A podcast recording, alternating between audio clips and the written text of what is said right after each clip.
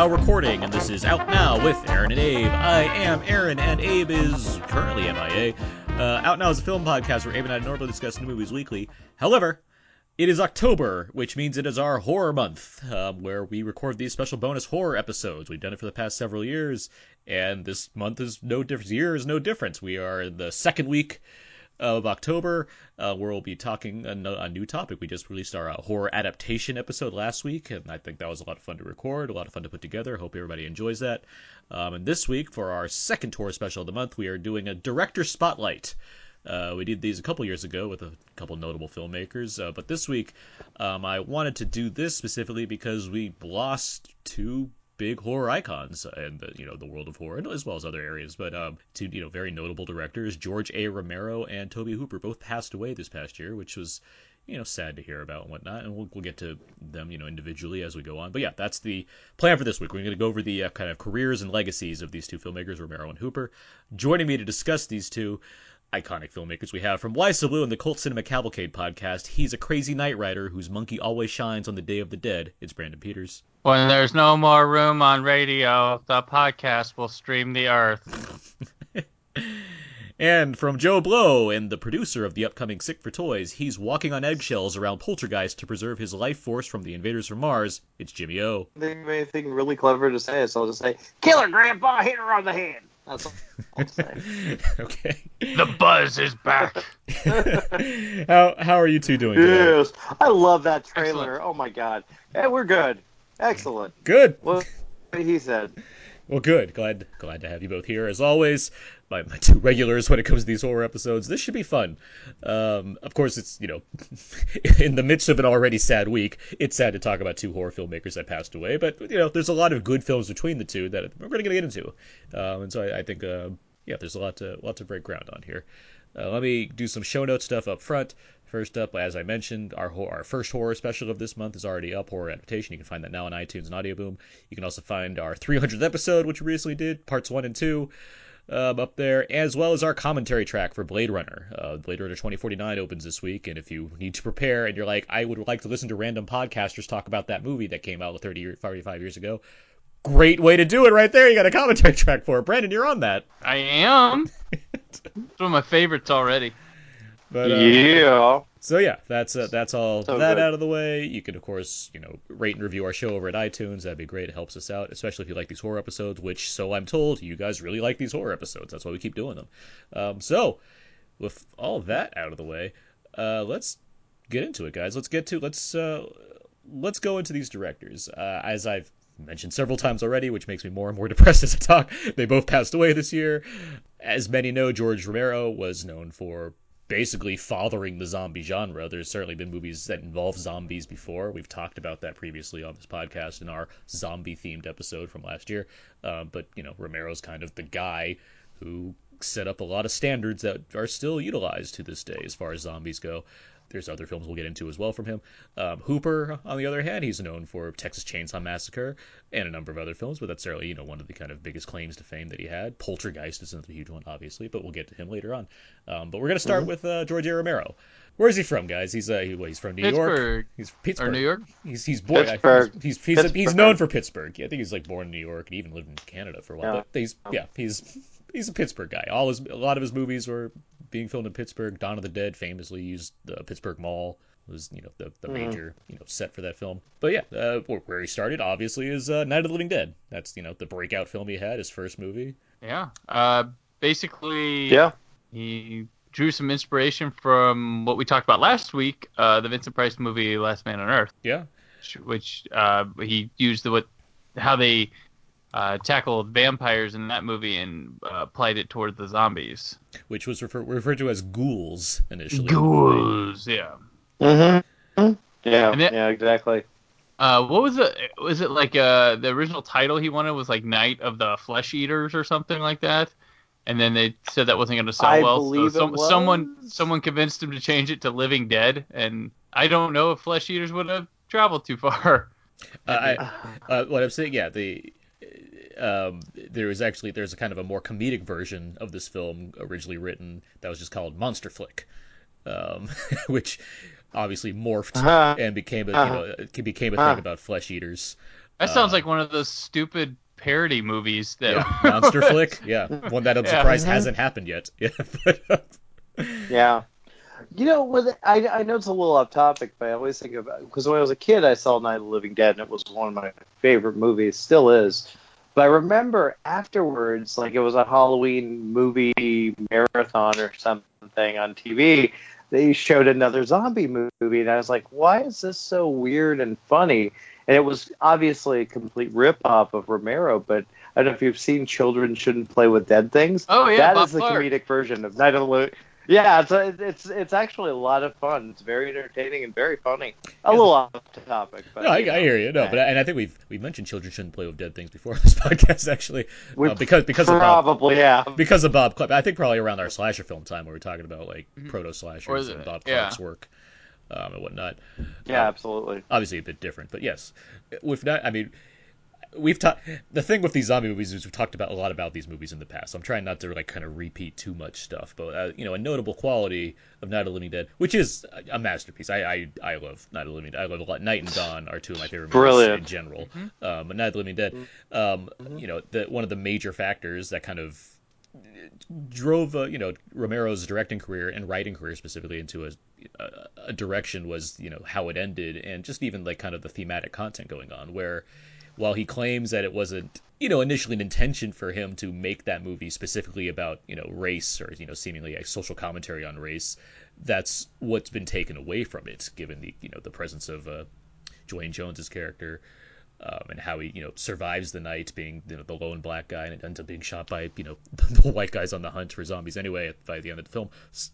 Uh, this is a full spoilers podcast by the way. that, that, that, that might yeah that might actually happen in this day and age to be honest. Well, like, it, but, it's, but, it's, but in saying that, the films that he made following, they all have, and much like horror films in general, which you talked about, but they all do have this kind of this social commentary running through them. It's it's a notable quality in all of Romero's films. Absolutely. um, Mhm. very specifically Romero too. I mean, others you can you can glean certain facts or think about. You know, like a lot of these '70s horror films obviously have Vietnam on the mind or what have you. We'll talk about that with Hooper as well.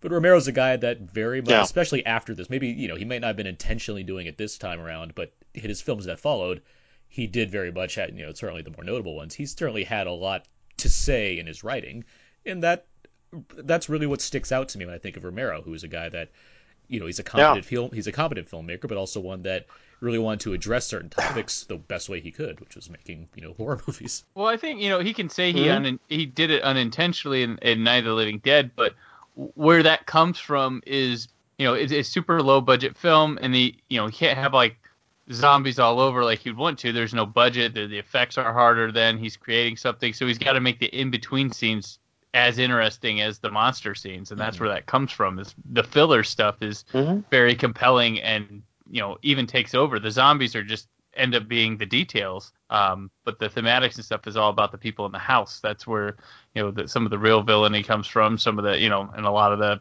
specifics that it gets praised for is because what he probably felt was filler. He was writing meaningful stuff, or it got taken more Yeah. meaningful than maybe he intended. For sure, and that's absolutely where Well- where I would, you know, everything I'm saying has an asterisk because you can find all this in our zombie episode, but that's what I love about really good zombie movies is that the Yeah. zombies, yes, the effects are, can be cool or, you know, you can admire the filmmaking on that front as a horror film, but as far as a kind of social thriller, which they tend to be the good ones, th- those are my those are the ones that I really love and the why I love those as far as the horror genre goes because there's a lot of interesting things going on with the characters because zombies are just a means to an end. So it's Well- those relationships between people that form or antagonistic relationships in many cases that make those movies even more powerful as a horror film than just being a, you know a thing about a guy getting eaten. And I find it funny that now, it, like, it's just now in the modern era that many general audiences are discovering this because of their love for The Walking Dead. Where I hear people like, you know why it's good? Because it's you know the people, not the zombies. Like, yeah, that's been the way the good zombie films have been since you know '68. like, Yeah, it it drives me crazy when people that. I mean, it, and it's it's it's a common common way to tell a story in horror. You, you see it all the time. We talked about that in the Mist as well. I don't know if we discussed that specifically, but you have a group of people who are all very different backgrounds and all different, all trying to survive. And you see the ugliness of society, and you see the ugliness of these characters come out in full. And it, it for, I mean, it's a little campy, but man, is it it's potent. That stuff was potent, and it you felt it when you you know, uh, especially with the lead character. You're kind of like this guy. You know he's going to get screwed in some way, shape, or form. But it's it's it, I love the character work in that movie. it's it's frightening. It makes it scary. Um, so this movie was a hit. Uh, it uh, I don't I don't know numbers offhand. You know, it's from the what 60 68 so I mean, but it um it was it was it, it was like one of the, like the I believe at the time because it was like an independent film essentially it was like one one of those like really successful independent films that you know was made for almost nothing and you know for its Right. time especially became this kind of huge hit. Um, well, this is going to be just like uh, Mhm. just like when we get to Hooper with the Texas Chainsaw Massacre. Both these guys break out. Uh, first, you know, first movie, first big movie. Uh, nobody made any money off of, and they were huge hits and these legendary films because of like weird rights mishaps and things like that. That's the other thing. Night of the Mm. Living Dead is this like Mm. strange movie where like there are no rights around, so anybody can use it for things, right? Is that not? hmm Yeah, uh, like Yep. if you see like a, uh, you know, people do showings or like on TV, like you know they'll try to like uh, for Halloween weekend bring back the old horror host thing, and it's usually it's Night of the Living Dead. Oh, I wonder why. Or even or like it- Carnival Carnival Souls. or even like on on uh, in movies when like you know a character plays a movie on TV, like that's one of the go tos. Um, Halloween too. yeah, Mhm. it's like you could just Yeah, there, there's no absolutely. cost to put that on the screen, so it's like there's no one to, Right. to deal with, which I always find that Mm-hmm. interesting. Like I was just watching uh, The Big Sick with Anna the other day, and that's one of the movies Kumail plays for Emily. Right, he just puts yeah. the TV on. It's Night of the Living Dead. It's like because that and movie uh, Doctor Phibes. and yeah Doctor the way. Phillips. yeah. Um, Uh, but yeah, Night of the Living. I mean, again, we've talked plenty about this movie and some of the other movies where it's uh, you know going through, but you know Romero became a thing there. He got. I mean, it's not just a movie that you know holds on to a legacy because it's the one of the first to do the thing it was doing, but it was also well regarded. I know uh, uh, Roger Ebert, among others, was one dude that championed the movie quite heavily as far as just how effective it was at doing what it needed to be done, uh, showing you a level of gore that you're not necessarily used to be seeing in movies like this. I mean, there's, I'm sure it was probably faced with some form of controversy in its day, but no, it's it's. oh well, yeah. I mean the the, contro- the controversy was that uh, kids were allowed to see it yeah, yeah, because it didn't have a rating. So Yeah. you had kids going to see the movie, and you're like, okay, this is like my kid is scarred for life because he saw this movie. It's And uh, you get to have a and, uh, watch a kid that- murder their parents even- too within that movie. yeah, exactly, exactly. So what's next? What what comes next in? Uh, Uh, there's Romero's always Vanilla. filmography? He goes. Uh, there's there's actually a box set coming out uh, from Arrow Video called uh, Between uh, Night and Dawn, uh, which includes these next three films. There's always Vanilla, Season of the Witch, and The Crazies, Okay, which I've never seen. There's always Vanilla. I've I've seen the Crazies. That is the only one I haven't seen. I've seen the Crazies. I've seen Season of the Witch. I've never seen. Although I haven't seen Season of the Witch since I was a kid. So yeah, I haven't seen Season of the Witch in Ah, a long Brendan, time. you may have to. It's a it's a yeah, Stepford it's Wife a while. kind of but, uh, movie. yeah. but I yeah, Yeah. it's been a long time. Um, the Crazies though, that's like his uh test out for uh, Dawn of the Dead, pretty much. Pretty much, yeah. And the, the the Crazies, I I like the Crazies for what it's trying to do more than as a movie itself, if that makes sense. I I really like the concept. I like there's some scenes that I really enjoy in it, and that's why I, I was I'm okay. Like, do you, do you guys like the remake? I'm kind of I'm like okay on it. Like, yeah, I, I think the remake's solid. Oh, I, I like the remake. Yeah, actually, Uh, they're they're they're they both work on different levels, but Uh-huh. I think George Romero. I think you hit it on the head.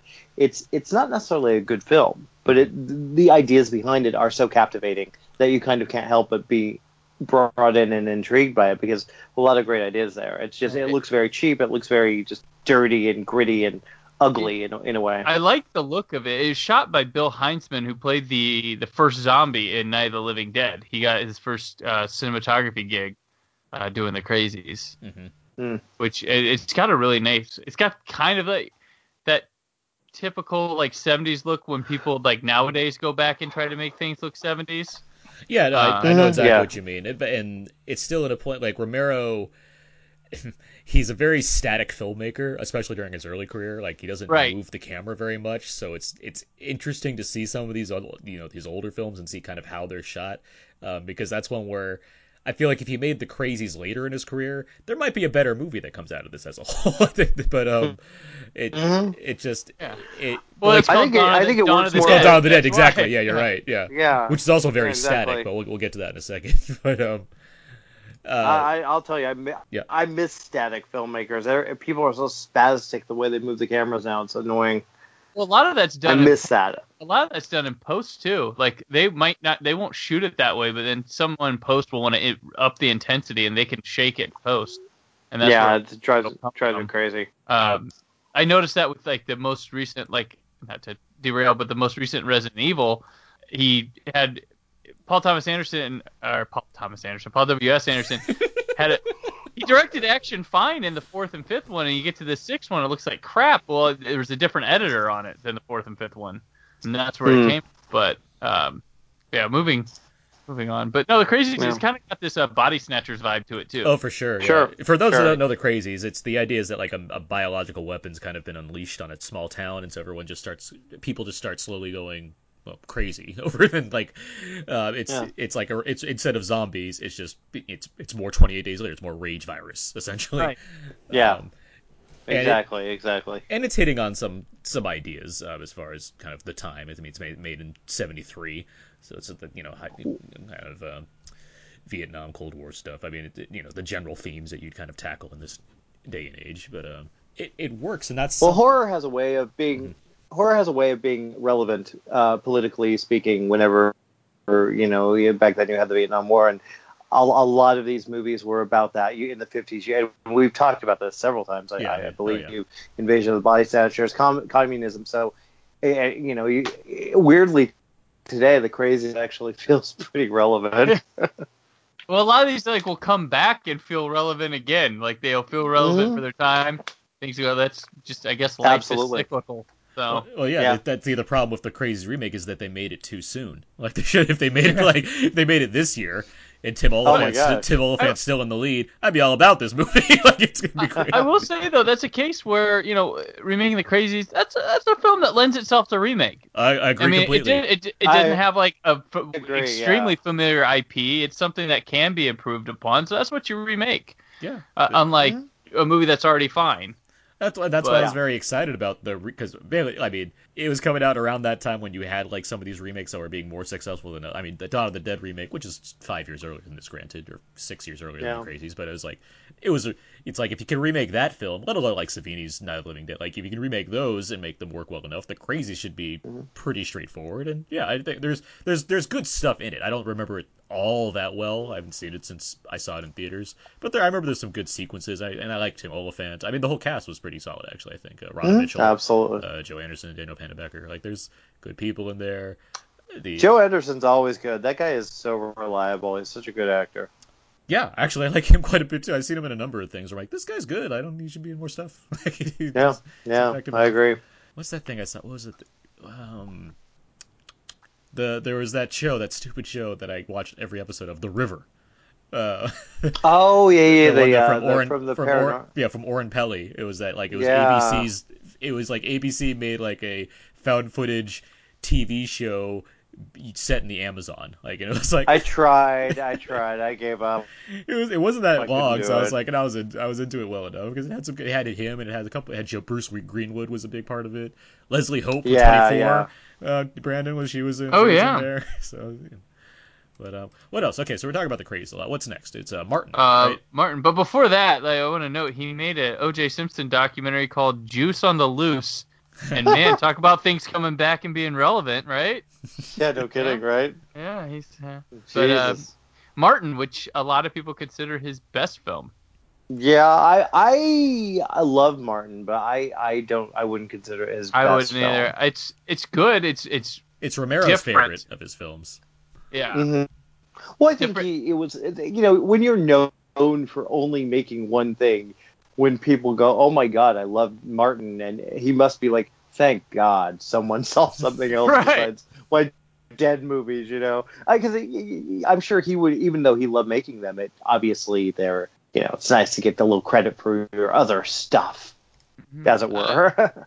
And this movie, like, it feels. I mean, it feels like Kiss of the Vampire. It was like in an odd way. The Nicolas Cage one is like an odd way a remake of Martin. Oh Or yeah, for sure. Every, every time, I- yeah.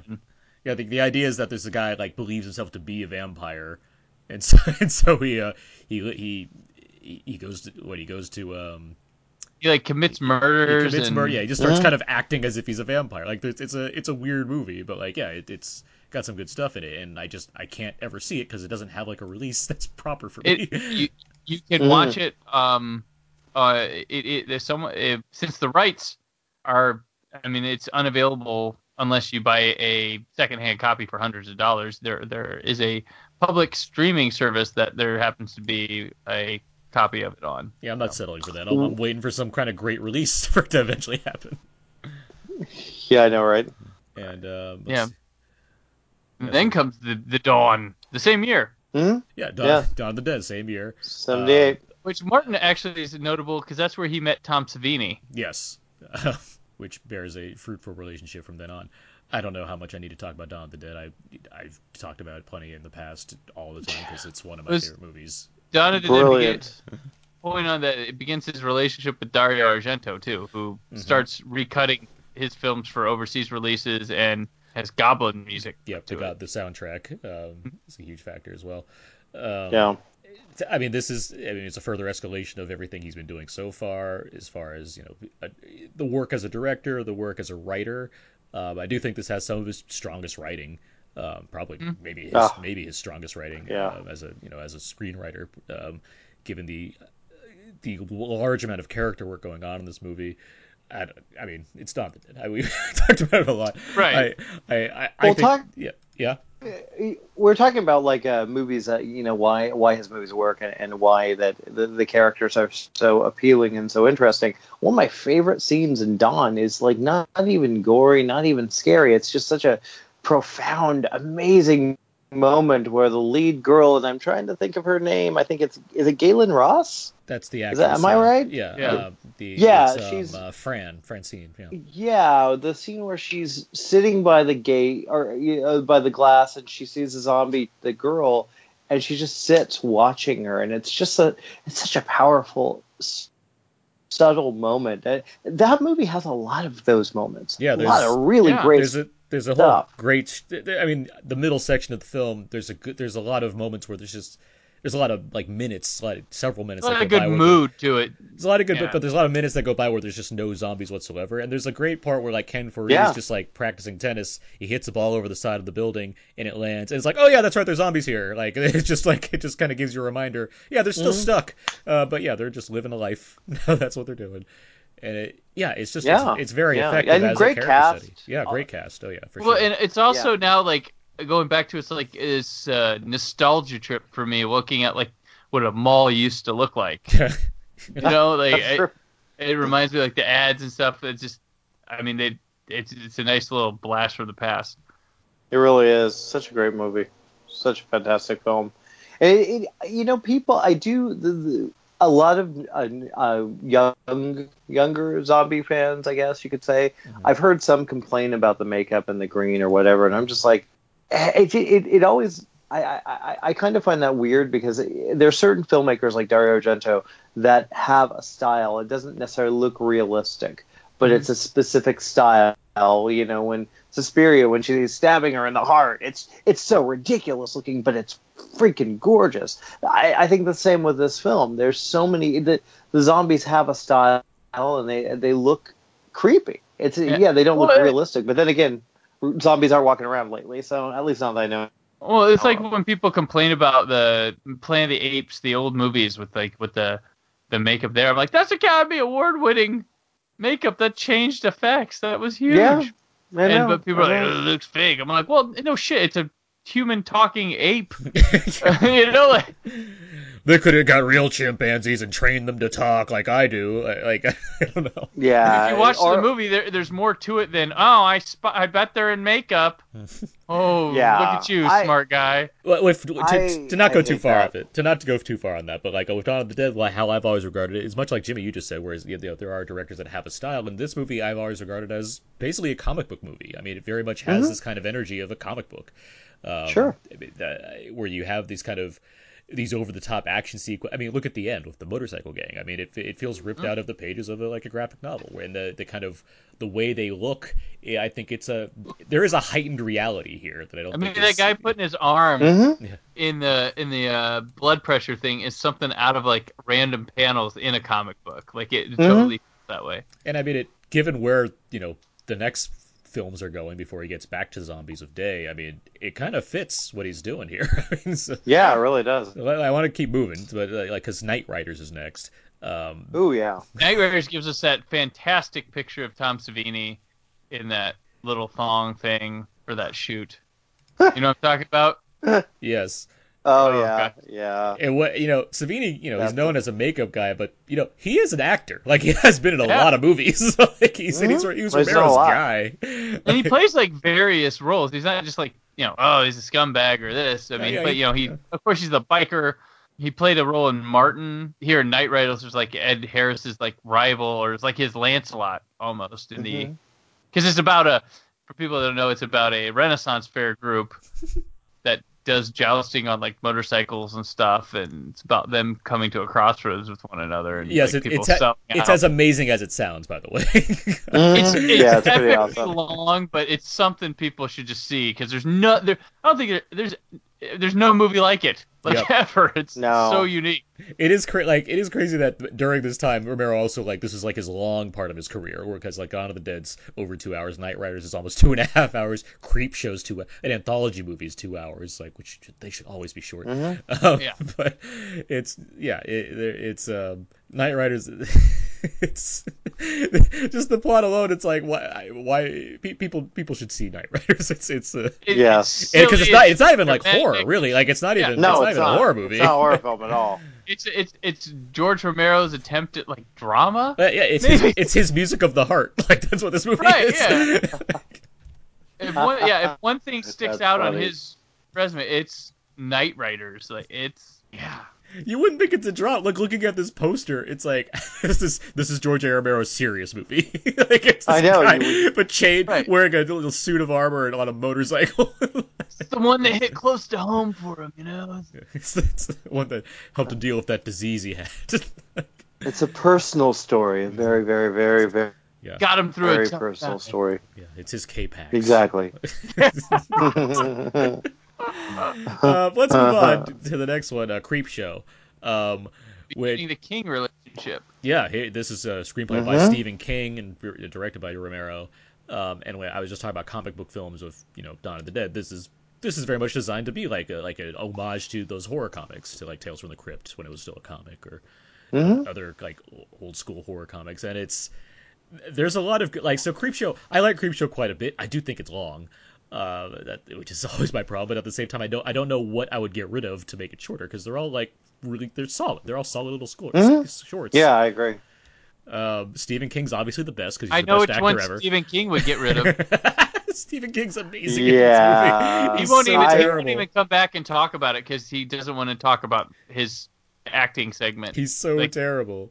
there yeah. was a Like, huge, He's really bad. There was a documentary I think that Michael Felsher made about Creepshow, and Stephen King refused to come back for it. They got everybody but him. That's one where I s I Wow. I, saw that when I was very young, and I only saw that part, uh, the lonesome death of Jordy Verrill.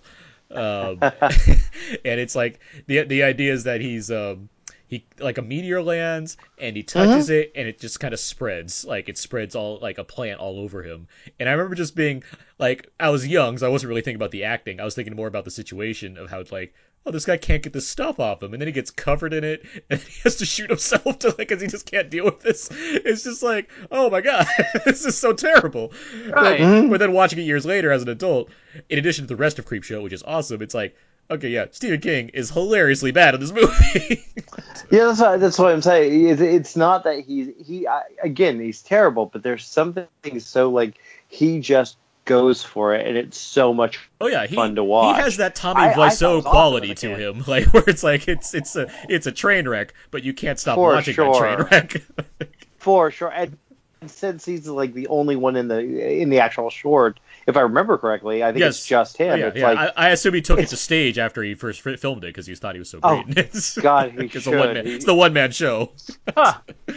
I would go see that. I would go see that in a heartbeat. I would l- love to. So there you go. I'll tell you what. Yeah. Oh, a creep show that creeped me out when I was younger was seeing. Um, I don't get it. yeah. The, the the the one with Ted Danson, Leslie Yeah, yeah, Nielsen, yeah, yeah, yeah. with two Mhm. known at, for me at the time comedic actors, is something that just like creeped me out. It was like I thought that was really like Leslie Nielsen was like pretty vile, and then the zombies that they came back, that was kind of just creeped me out. People always forget Leslie Nielsen, and we've again we've talked about this before. He was an Leslie actor. Nielsen always played assholes. Yeah, he he was an actor, and he played assholes a lot. Yeah, Mhm. before he uh, That that into Day of that. the Animals, that, you know. that's well, what- okay, quick. What Yeah. what is your favorite one? What are what what which which one did you do you guys like the best? Out of the Creepshow. Well, the the lead the uh, was it something to tide you over? That's the Ted. Yeah, Danson. yeah, That- that's that the one. I one. like best. Uh, I like the crate. Also, the one with Hal Holbrook. I like. Mm-hmm. Oh yeah, I, I like the wraparound with Tom Atkins, another Pittsburgh guy. Of course, For uh, the great Tom, Tom Atkins. Atkins Yeah. rules. Tom Atkins playing like a role that feels like he was just right at home to play. The uh, kinda Mhm. drunk asshole dad. Yeah. So good, so good. I, I, I think I still love the uh, the one that just got under under my skin. They're creeping up on you. I love that one. I because cockroaches are just gross.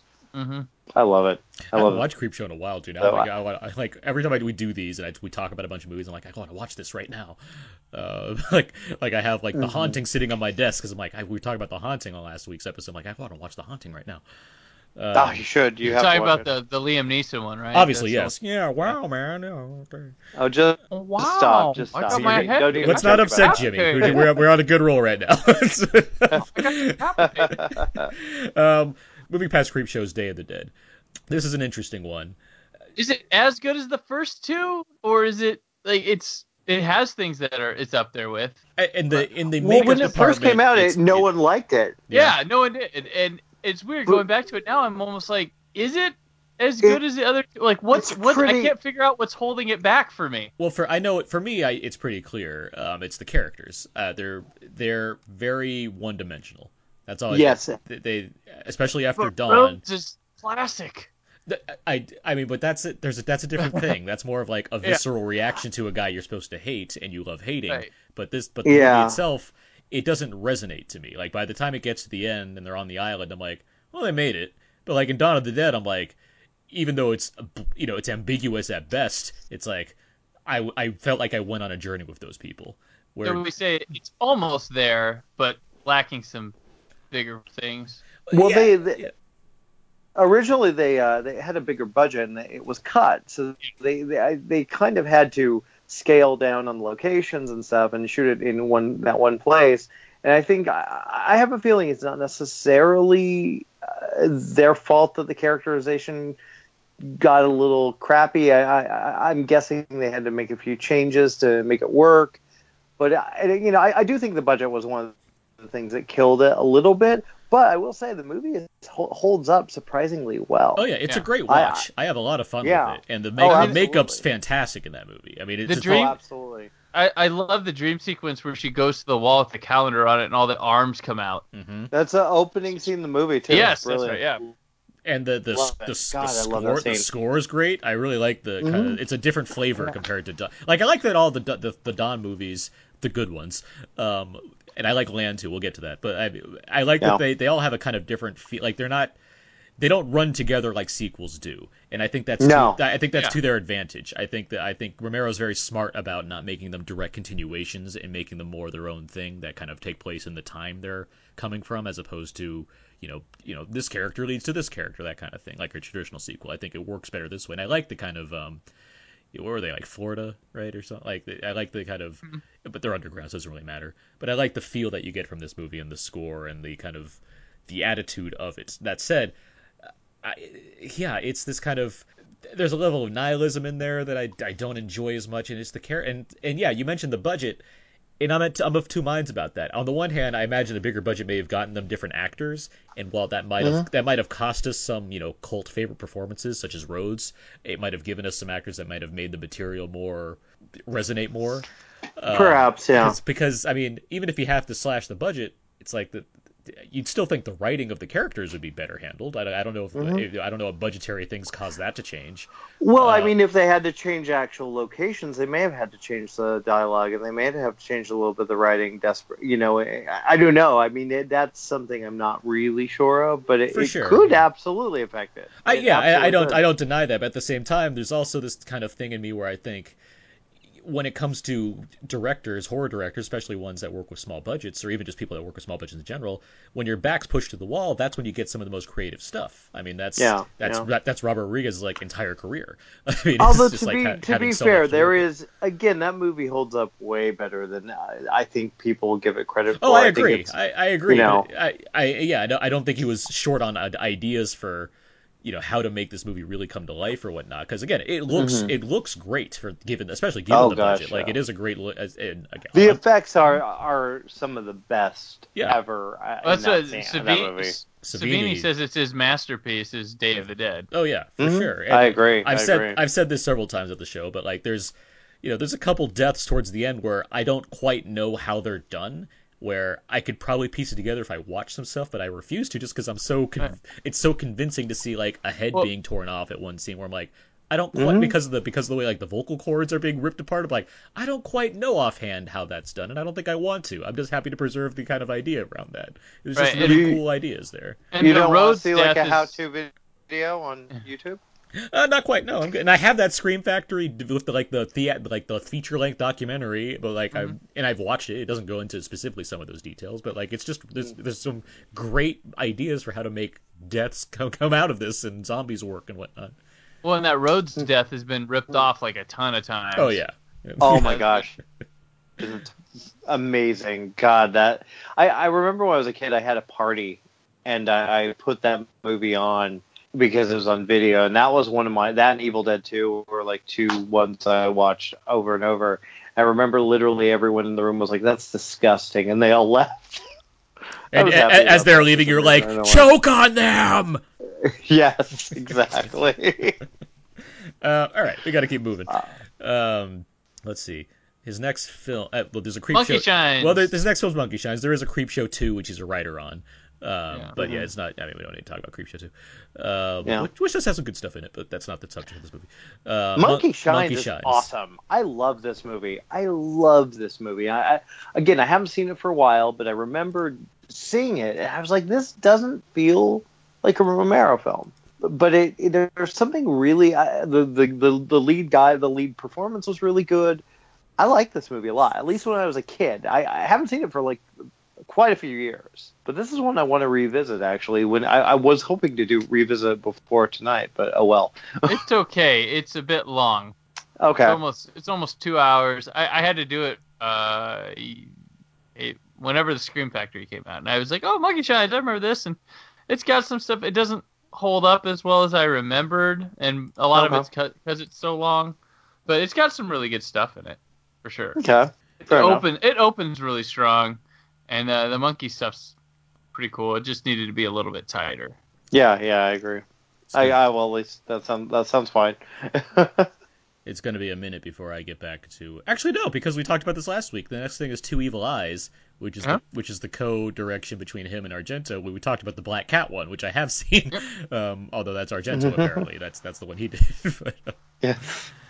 um, I don't know the other half of this. I don't know the facts in the case of M. Valdemar with A- Adrienne Barbeau. Um, Hmm. And Tom Atkins apparently is in that also. Yeah. Because when you can get Tom Tom Atkins, Atkins you get was Tom a Atkins. yeah, pretty much. Yeah, good guy to have when you're making a horror film. During this time, there's also the Night of the Living Dead remake directed by uh, Savini. right? Savini, Yeah. yep. One one of the most underrated remakes. That movie was really solid on every level. Uh, the the the kills, the gore, uh, the Patricia Tallman was awesome in Mhm. that film. I, I really like that film. And Who- Tony who was it? Todd. Tony Todd gets to play a good guy in a movie. Yeah, I know. And they I had a mean, guy that was like just as bad as an asshole as in the first one, pretty much. Mhm. Which I like the little change they made around at the end. That was fun. Mhm. Mhm. yeah, Tom Towles, right? Yeah, Yeah. yeah, yeah. Henry Uh, Porter, the serial killer guy. Yeah, yeah. speaking of that, we, we forgot to mention Day of the Dead went up against uh, Return of the Living Dead, which was done by his contemporaries from Night of the Living Dead, John Russo Mhm. Now, what was the other guy's Mm-hmm. name? But that's what they took their kind of cre- credentials with and made a sequel to Night of the Living Dead that they wanted rather than uh, what Romero was doing. Mhm. And they certainly amped up the comedy factor as well.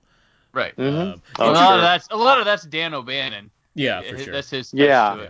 To. Interestingly, Return of the Living Dead, which is not a film I think many people, I mean, horror aficionados, like, you know, we've seen that movie, but I feel like a lot of people haven't seen Return of the Living Dead. Yet, the concept of brains stems from that movie, and everyone seems Brains, to yeah. associate zombies eating brains. And running zombies. Mm-hmm. Yeah, Yeah, and even yeah. running zombies. Like, That's less of a thing, I think, compared to like the. I mean, now it's a thing, and it, we'll get to that, I guess.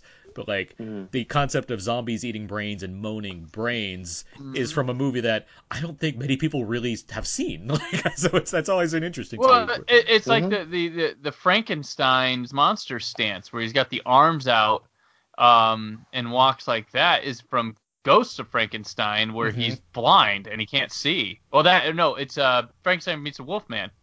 Uh, he's blind and he can't see, and that's why he's got his arms outstretched like that.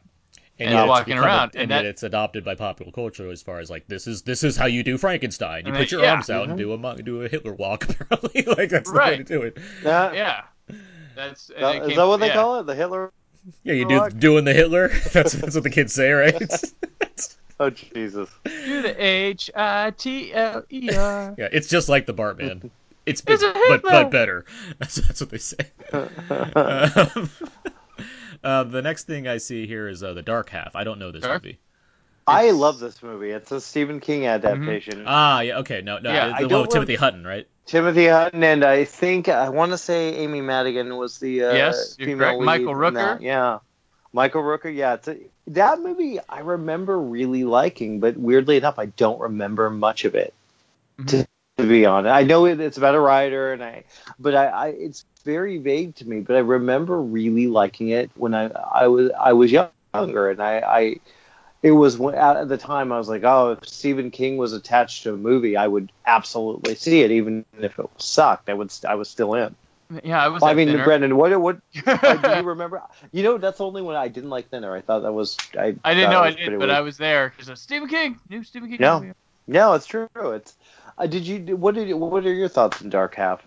It's a, it's it's it's solid. It's a I mean, it's um, it's more thriller-ish with horror vibes. Mm-hmm. Um, so it's kind of different for him. Um, but it works. I, yeah, I like it. absolutely. I like it's one of the I think it's one of the more underseen King movies nowadays. I'm sure. I mean, back then, I think more people probably had seen it, but as time's gone by, I think it's been one that's kind of never recommended when you're talking about like the King movies to see. And I'm not saying it's one of the King movies to see, but it's Mhm. it's it's better than average. Oh, and it was Royal Dano's uh, last film too. Yeah. And uh, There you go. Robert Joy was in it, who he brings back for Land of the And Dead. the Dead, yeah. Ah, I love Robert Joy. That guy's awesome. The uh, the next film is Bruiser, which I have seen, not in many years, but this Not one- one of his best. I, I don't recall it being great, but I don't. I mean, I don't recall it being terrible either. Uh, because I, I like the, I like Jason Flemyng, um, Mm-hmm. and, and it was like, oh, he got it like elite. Like he's coming off of like Lock, Stock, and like Snatch. Like that's that guy in those Guy Ritchie movies, and you start seeing him around and stuff. I'm like, okay, what- what's the I knew this Romero movie called Bruce, and he has like a face, like the fate, the whole face thing is like the concept. And the other notable thing is that this is where he starts to move his camera around. Like this is, I mean, Mhm. it's a, it's that's what I was talking about earlier with the static stuff. This is where he actually starts kind of like playing around with his style, which compared to, we'll get to Hooper, but compared to Hooper, I think is a bit more limited. Uh, but I mean, it, it, given that Romero's not, you know, he's not at this point not super prolific. It's like okay, he's actually making some steps as a filmmaker that I, I found to be kind of interesting. Uh, the movie itself, yeah, like we were saying, it's it's not Yeah. great. not not great. Not great. Um, but it's it's one to look at if you're you know a Romero completist that needs to see something. I, I think there's some good stuff in it. Uh, oh yeah, it's it's one I'd probably I'd probably check out again just as a fan of the as a fan of Romero's. I I I, I tend to like his stuff even if it's not my favorite.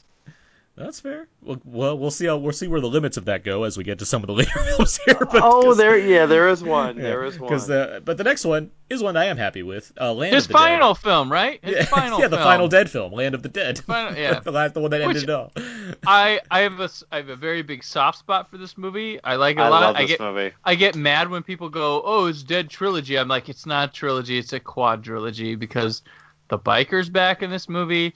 It's another extension uh, of uh, what he was doing with the how the zombies are uh, evolving, and it's his it's almost his idea that he wanted for the third film. Um, but I had a blast with this. This movie when I when I moved to Los Angeles, my first day there, didn't know what I was doing. I button. I was like, well, I wanted to see Land of the Dead. I didn't get to that before I moved, so I w- bought a ticket to go see it by myself at the ArcLight, and I, you know, had a ball. Uh, LA audiences are great audiences to see a movie with. I'll tell you that. It's much They can different be. than anywhere else. Um, I learned that right away, and you know, so this is the first movie I saw when I my 1st Mhm. day there. I saw it and I had a great time. I loved it. But it's actually very good. Like I, I don't understand where film. people people have been hard on it, but I'm like, Well, critically, I, I think it did rather well. did, I yeah, it I- actually did, it didn't do a box office Yeah. like they would have wanted, but critically, Which is weird. Like it came out in 2005. It's coming out after Dawn of the Dead, and 28 Days Later kind of like revitalized the genre. Mhm. Um, and it's like, okay, the master of this zombie genre has come out with a new edition of his film. It's like, how did how did this not become like a big thing? And I don't know, maybe Well, it just got buried in Yeah. because it was like a summer release, right? So maybe it, it came out like a couple week, uh, like a week or two after Batman Begins. And everybody, Yeah. and everybody's like, we don't need zombies anymore. We have Batman back. I think I think it opened the same same weekend as Bewitched, and you know, everybody still talks about Bewitched. So yeah, Yeah, but, I, but no, I, I, it's such a great and Dennis Hopper, man. What oh, a, he's so Zombies, yeah. like- they freak me out. He's got some speaking great speaking of lines. a, speaking of a movie that actually is is very timely, uh, that that I, I it's heavily political. I think that I think he even went farther than he had before with that film, politically speaking. Uh, yeah, like it- it's very much wearing its heart on its sleeve as far as like points it's trying to make about coexisting with people, um, certain walls around cities and things of that nature. I mean, it, it's very overt in a time Well, when you- that wasn't even an issue. where we're like, I know. And you know what's funny is this one has like uh, night and day. Dawn's the only one who really doesn't have a focal point zombie at all in the movie. I mean, there's a lot of memorable zombies from That's Dawn of the Dead, but the first one has Hinzman's first zombie who's around the whole movie, always featured. Oh, I see what you're Day saying. of the Dead, Day of the Dead has Bub, and then this one has the uh, The ga- mechanic, uh, the gas mechanic. station attendant guy. Uh, I, you- I, yeah, I, Oh, mean, I love that. I, Dawn, I'm just thinking of specific. I'm thinking of Hare Krishna zombie, but I, Yeah, I guess the, there's the one Gandhi zombie. the there's one I would Bill, uh, the, the one I would Bruce think- Baum zombie. The, one I would sing, single out is probably the one that holds the um the gun. Um, it's the but like even then, yeah, yeah compared to what you're saying, I saying. guess you got Flyboy towards the end. You follow him around. Well, he has, I mean, he has Romero's Mhm. favorite zombie walk of all time, so he gets credit Right. for that. um, but yeah, no, I see what you're saying as far as it kind of leads. Not even like a lead as far as like he's guiding the zombies, but more of like um, you know, the one you associate with the movie. You can associate Right. a lot with Dawn as opposed to the rest of them, which have Bub or gas station Right. mechanic. guy. Uh, like, yeah. Leguizamo's good in this movie. Leguizamo was Uh, great in this movie. Oh yeah. I Oh, he's I so good. Asia Argento. I, I always like her, but she never really broke out here in America. so No, she and she's great in this movie too. Yeah. She was really good. she did this in Triple X, and then I guess we were done with her. Apparently, hmm Yeah, But, uh, apparently. Yeah, she she started becoming a director and doing her own stuff, so I think she's you know, Yeah. probably fine living on the the uh, Argento fortunes. Probably. but um, Yeah. uh, no, there's a lot of like you know random character actors that show up here that are good. Even Simon Baker is like a solid Yeah. lead. Like he does his job. Like he he does what's required for the role. Uh, And don't forget we have Simon Pegg and Edgar Wright in Yes. there. Oh no, Yep. was it Simon Pegg and It's- Edgar Wright or no, it's Ed- Simon Pegg and Nick Frost? no, it's Edgar Wright because Edgar Wright's on the cover of the movie. He's on the made the Right. po- he's one of the main zombie You're on the right. poster. Yeah. Which he's claiming he's like that's one of his oh my god, yeah. that's one of his proudest moments in filmmaking that he got to be on the poster Oh. for Romero's Dead movie. How amazing would that be? How how amazing would it be to part of the, be part of that history? yeah. You know, I- that that would be amazing.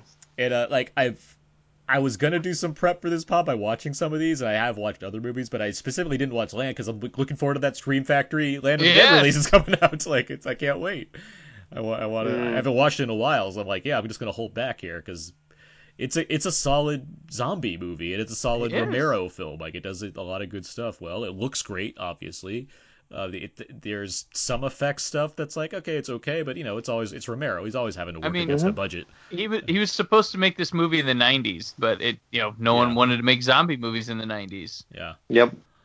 but uh, no, this, this is. And, Yep. and And then the did we mention Robert Joy again? Because Robert Joy's great in Yep. this movie too. He, Yeah. Oh, he's got a good character. Yeah, he's yeah, good. yeah.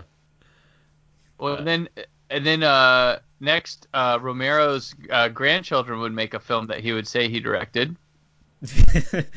yeah, next we get Diary of the Dead, which is is not is not is not good.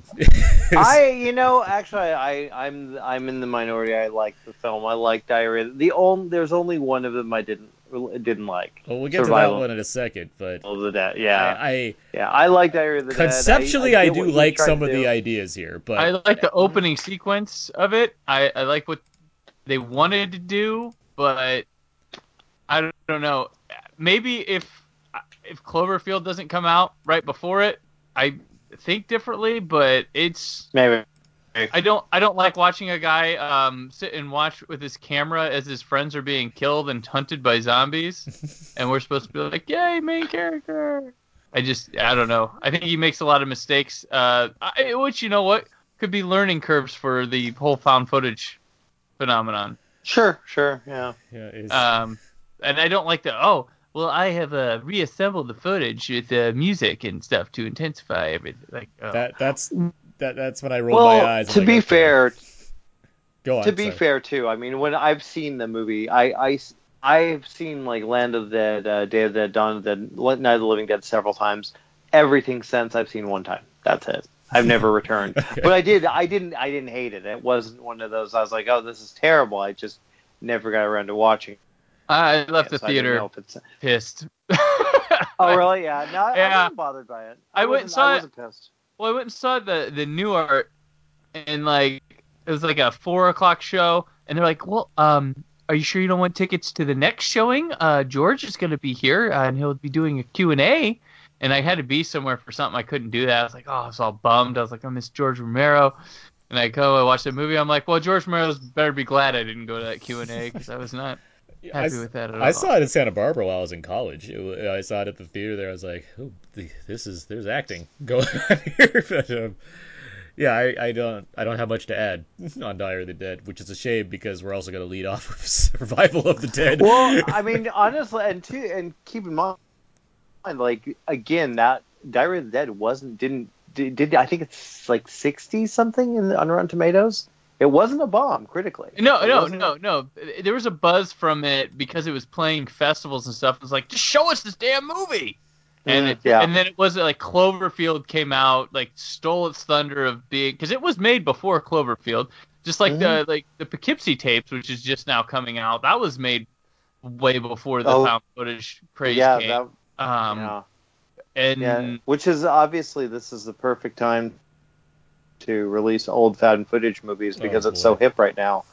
Gee, I, I don't. I'm like, really? Why? Why? are we- Especially why ones we- about mass murderers. That's just really the, Yeah, it's like seriously. It's October. You get the, get Yeah, the- I guess get, so. get those horror acquisitions out there. Um, Mhm. But yes, the- the Diary of the Dead did, for whatever reason, get pretty strong ratings. But I, that's fair when you're faced with Survival of the Dead as the latter. Yeah, that that's that's. which the now one. these two That- these two are linked. I don't think these two link back to Land of the Dead, Day of the Dead, Dawn of the Dead, Night of the Living Dead at all. Like I they're, don't. They're linked in that, but they, it was such Survival of the Dead was. We were talking about Knightriders being such a different movie for him. Mhm. Survival of the Dead is like, what the hell am I watching? It's like part Hatfields and western. McCoys part- with zombies. I and it was so just. It was yeah. It's it's bad. This is a movie. That- This is a movie I watched once, and I, I barely. I can't even call, recall a death in the movie. I remember there was these old dudes with gray beards and stuff, people riding around in boats, and then like the the military, some of the militia guys from the Diary of the Dead showed up for a second.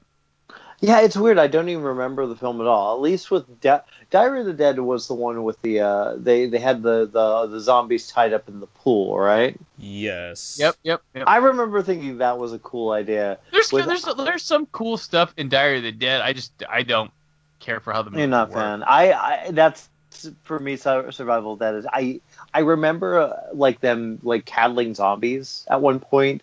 And I'm just like, oh god, this. And I remember wanting to look at my watch the entire time, going, really? Is this it? I, I yeah, it's not. I'm not a fan. And sadly, that's his last film. I mean, there's He was supposed to make a NASCAR zombie movie. That was Mm. going to be his fi- uh, his next film. well, I know there was That a lot. There been was a, actually funny. there was commotion going around around him because he was you know starting to talk about how The Walking Dead was ruining his chance to make zombie movies. Um, you know, there's more or less some credence to that as far as what audiences are wanting and what I imagine studios are probably asking for from uh, someone that has no interest in doing certain things a certain way.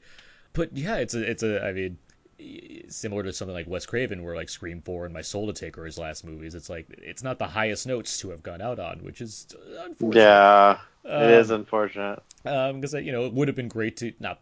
I mean, he'd have to be given basically a bigger budget than he generally gets and unlimited time. But I, you know, it'd be great to see someone like like George Romero be come back with like one last great film, regardless if it's an of the dead film or not. Like just something out there that would have been something really special, I guess. And you know, we don't have that now, but he certainly left behind a legacy. I mean, this this is a, a director Mhm. that's you know, as I've mentioned from this top, you know, inspired a genre. Um, which not many Mhm. filmmakers can say. I mean, it's have something this Yeah. I, I don't. I, I there there is only one name I, that I think of with zombies, and it is Romero. I, I get The Walking Uh-huh. Dead, and I get. Yeah, I'm not. I'm not really a fan of The Walking Dead, to be honest. I don't. I, besides, that, I think we've discussed. I don't watch a lot of TV. Yeah. But I, I, it's just it to me. Those first four films just I, they did it perfectly, and they they they're easy to watch, and they're they're they.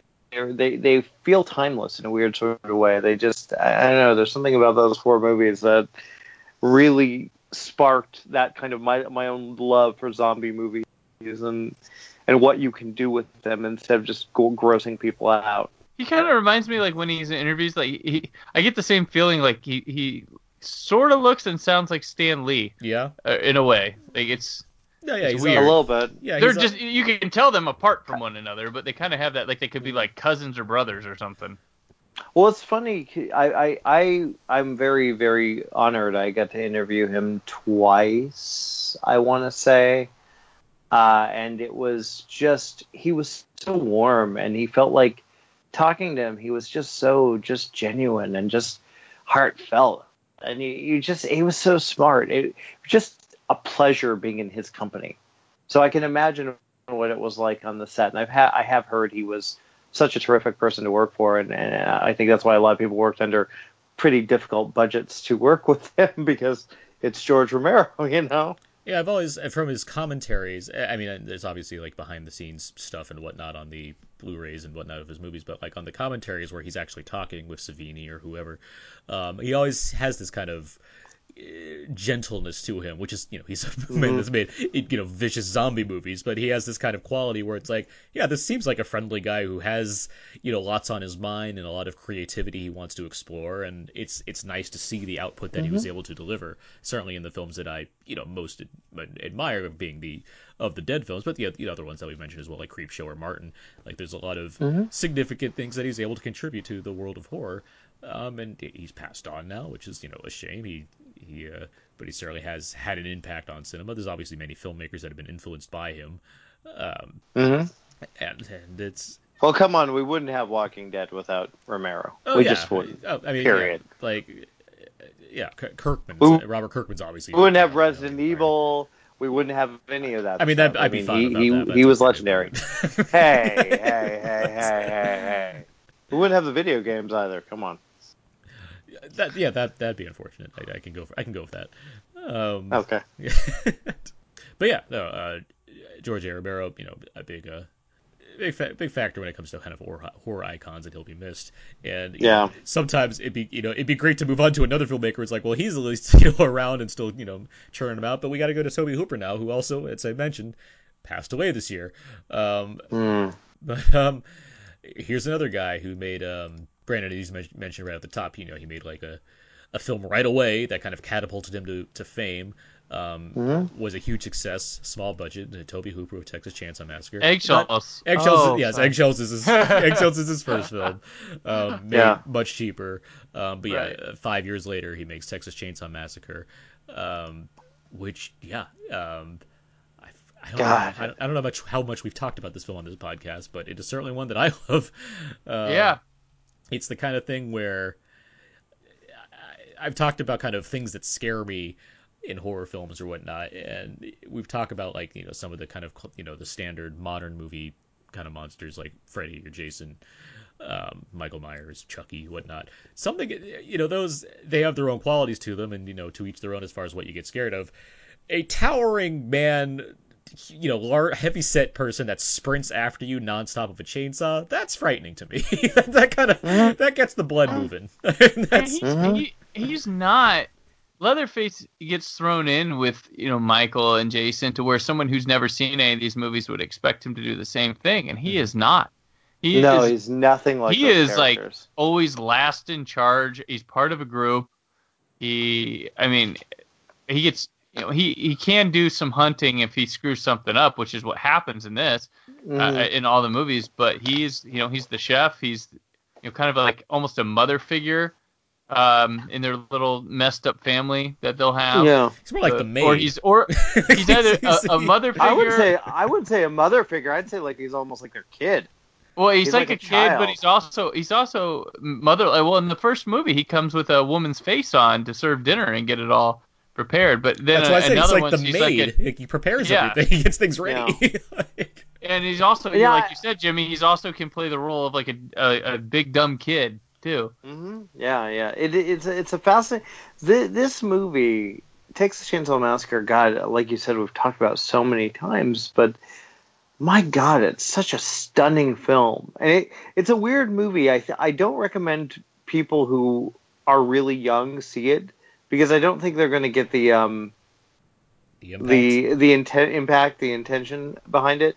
But my god it's one of those just intensely powerful films and it's not even there's no blood. There's it's just this effed up situation i forget if i can say the other word um that, that it's just so uh, innately terrifying. Even the stuff that has nothing to do with leatherface the the opening shots of the grave robbers that, well, the, that, the dinner table scene at the like towards Oh the end that unsettled God. the hell out of me when I, Mhm. when, you know as a kid watching. I did not understand Yeah. what the hell I was watching, but it didn't make me feel good. I felt uncomfortable, and just yeah, I one of- wanted Sally to get out of there. One, I mean, one of the, I the one of the greatest aspects of this movie is the cinematography. I mean, Daniel Oh, Pearl yeah, Daniel does Pearl. tremendous stuff. I mean, there's that iconic tracking shot that follows the girl from the swing to the to the house. I mean, there's so. I mean, then that's just one thing. How- but I mean, just How the, many the times has that cutting. been copied? Copied oh, too. oh, like sure. every movie copies that scene.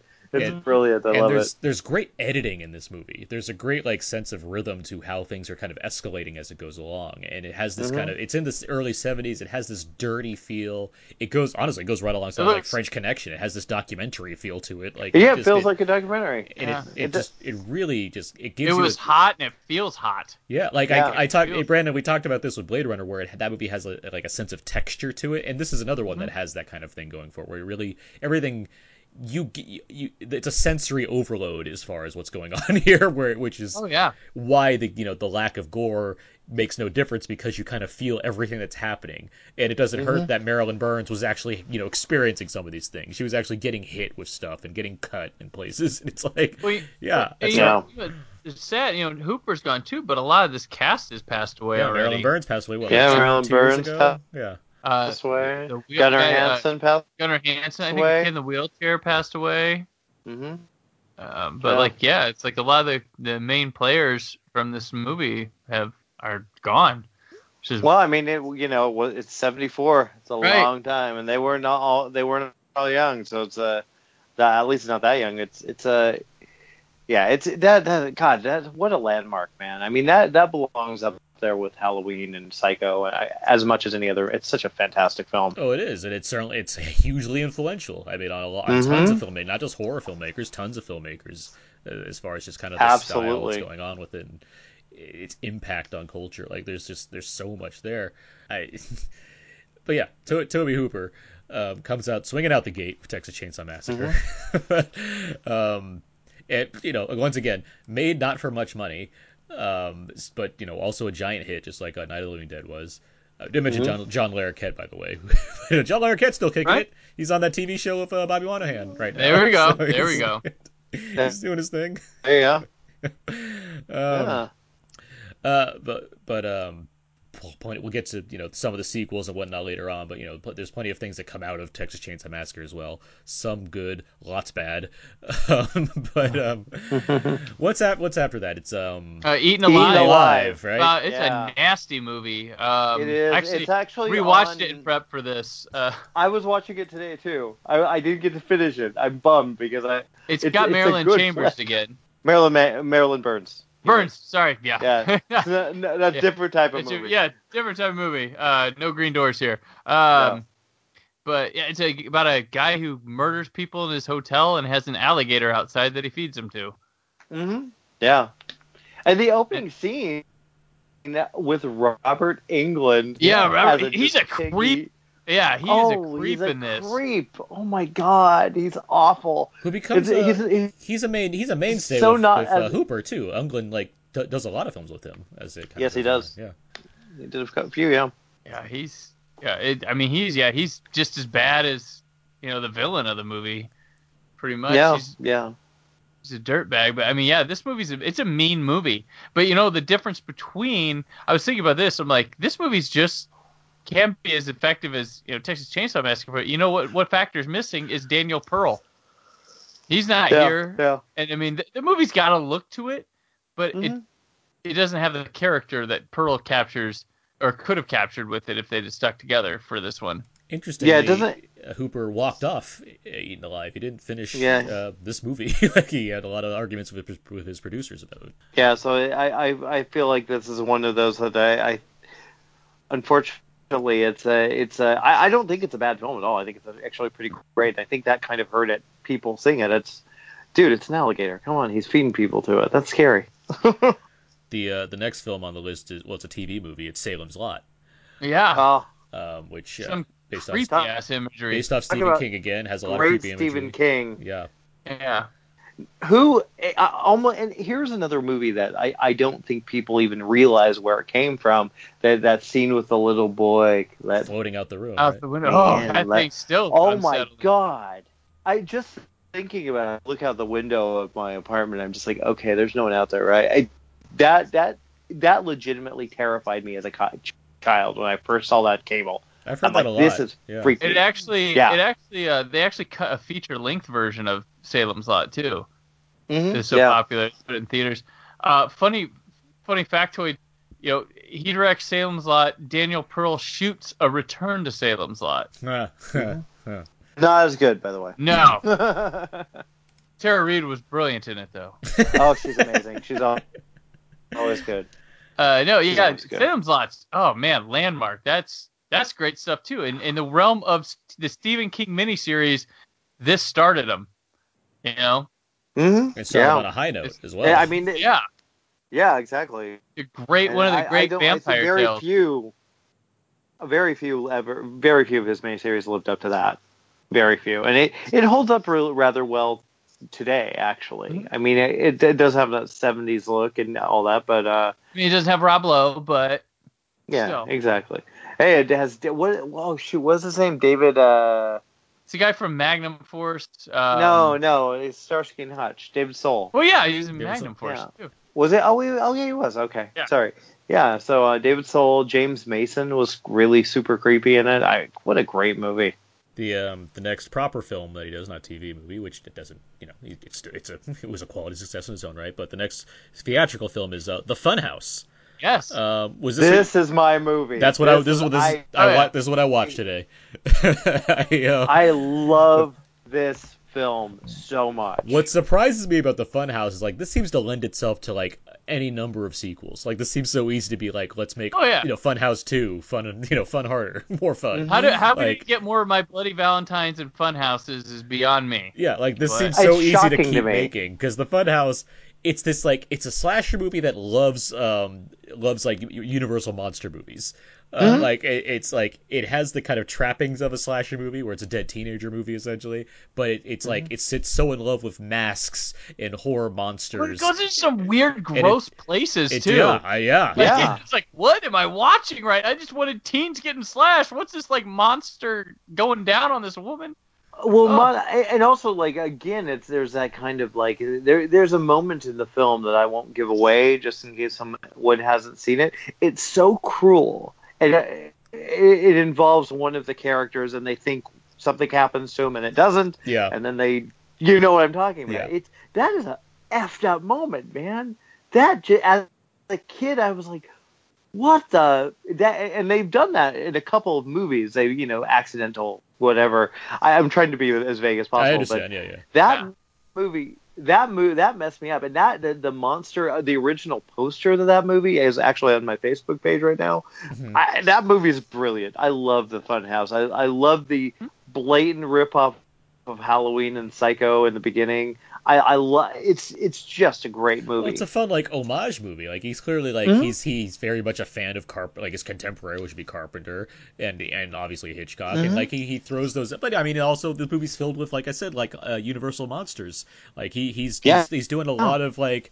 It's not parody in any way. It's not even. It's more. It's homage. No. Like it's a lot of like. Let me just like throw like in the midst of this '80s craze of like where slasher movies are really starting to take hold as far as you know upping the upping the blood and gore like there's not many deaths in this film Mhm. they're not like and they're not crazy bloody No. when they happen there's but It's all about set pieces. And, Yes, it and is. Things. Yeah. and it's a great Mhm. looking movie it's not shot by pearl but like it has this Yeah. who's it andrew laszlo i'm seeing um, who shot the warriors actually um, but like it's Mhm. a real bright colorful movie like it's like it's Mhm. called the fun house it feels like a fun house like it really Yeah. captures a sense of atmosphere That's fun. That and that that that last scene, the chase scene with the final girl, wow, that thing is awesome. That is honestly one of the best final chase scenes I've seen in a slasher movie. It was Well, just got- brandon go ahead. Uh, Oh, I was just saying, it's got part of like kid lore too, which like what happens at the the the um the carnival after the lights go down? After what if you stayed in the fun Mhm. house after you know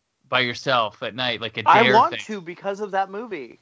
I want to. I've always wanted to do that because of that movie. I'm like that would be like the coolest thing ever to do that. Yeah, this is this is one that I, I like recommending to people because it is like it, it doesn't follow a lot of like quote unquote rules of slasher movies and it has so much else going on that it's like it's a fun and it's fun. It's a fun movie to watch.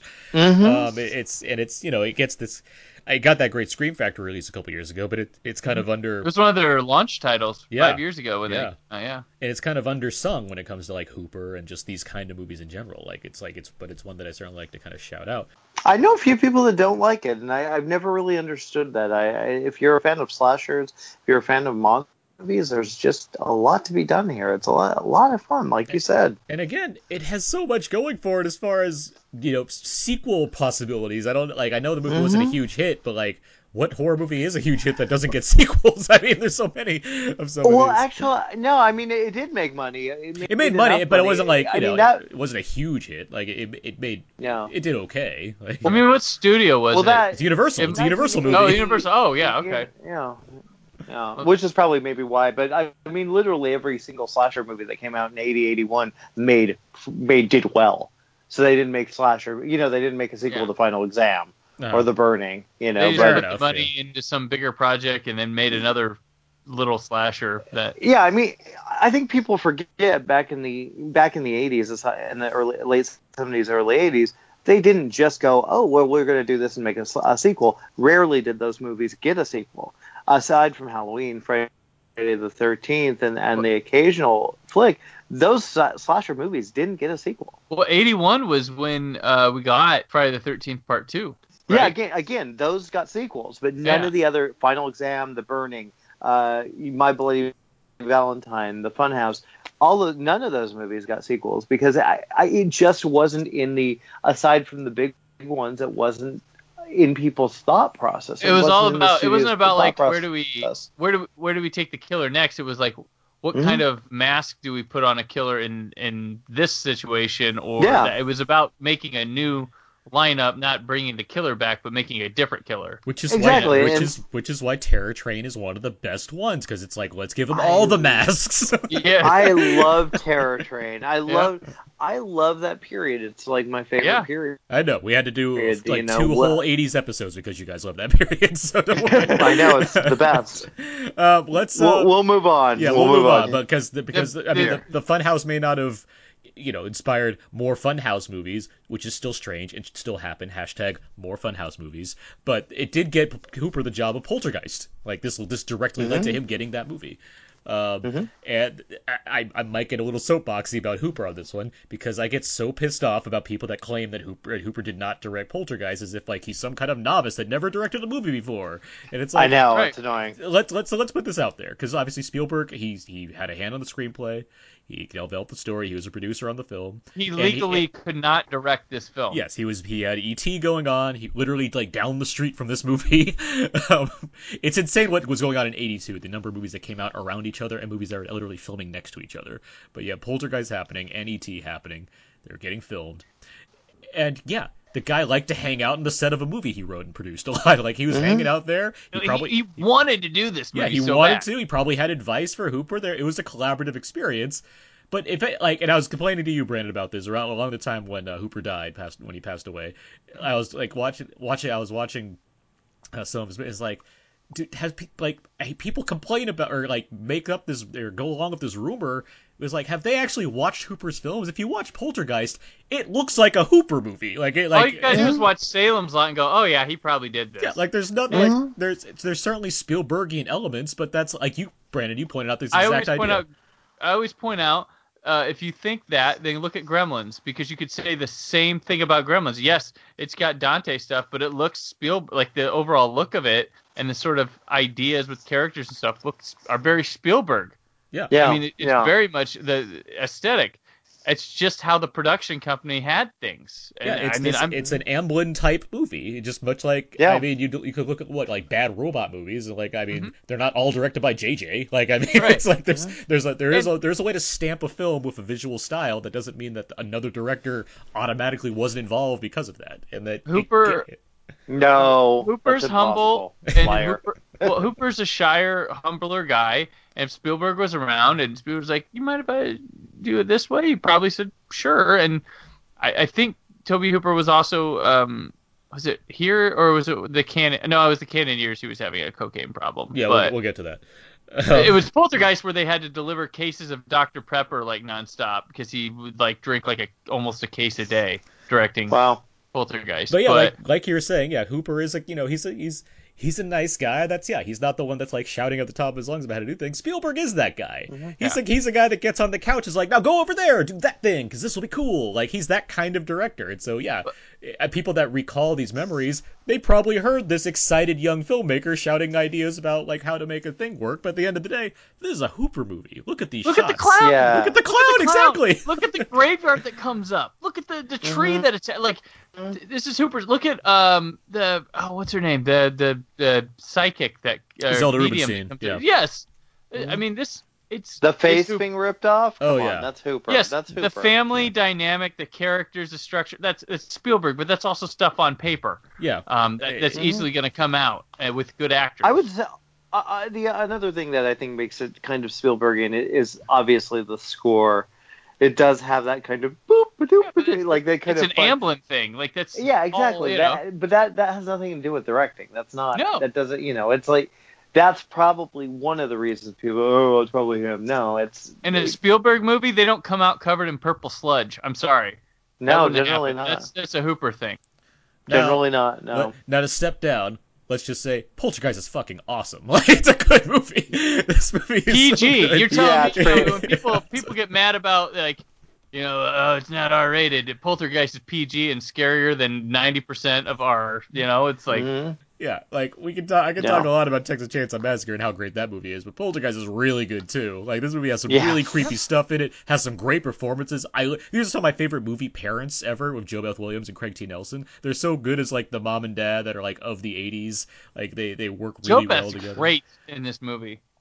She's both always great, but yes, she is great. In And they this put her through the ringer in this movie too. They're like throwing her all up the walls and into the the pool and everything. Like, they And really- I'll tell you what, I'll tell you what, I will give that the the one time where this movie feels Spielberg directed is their intro in bed when they're sharing a joint.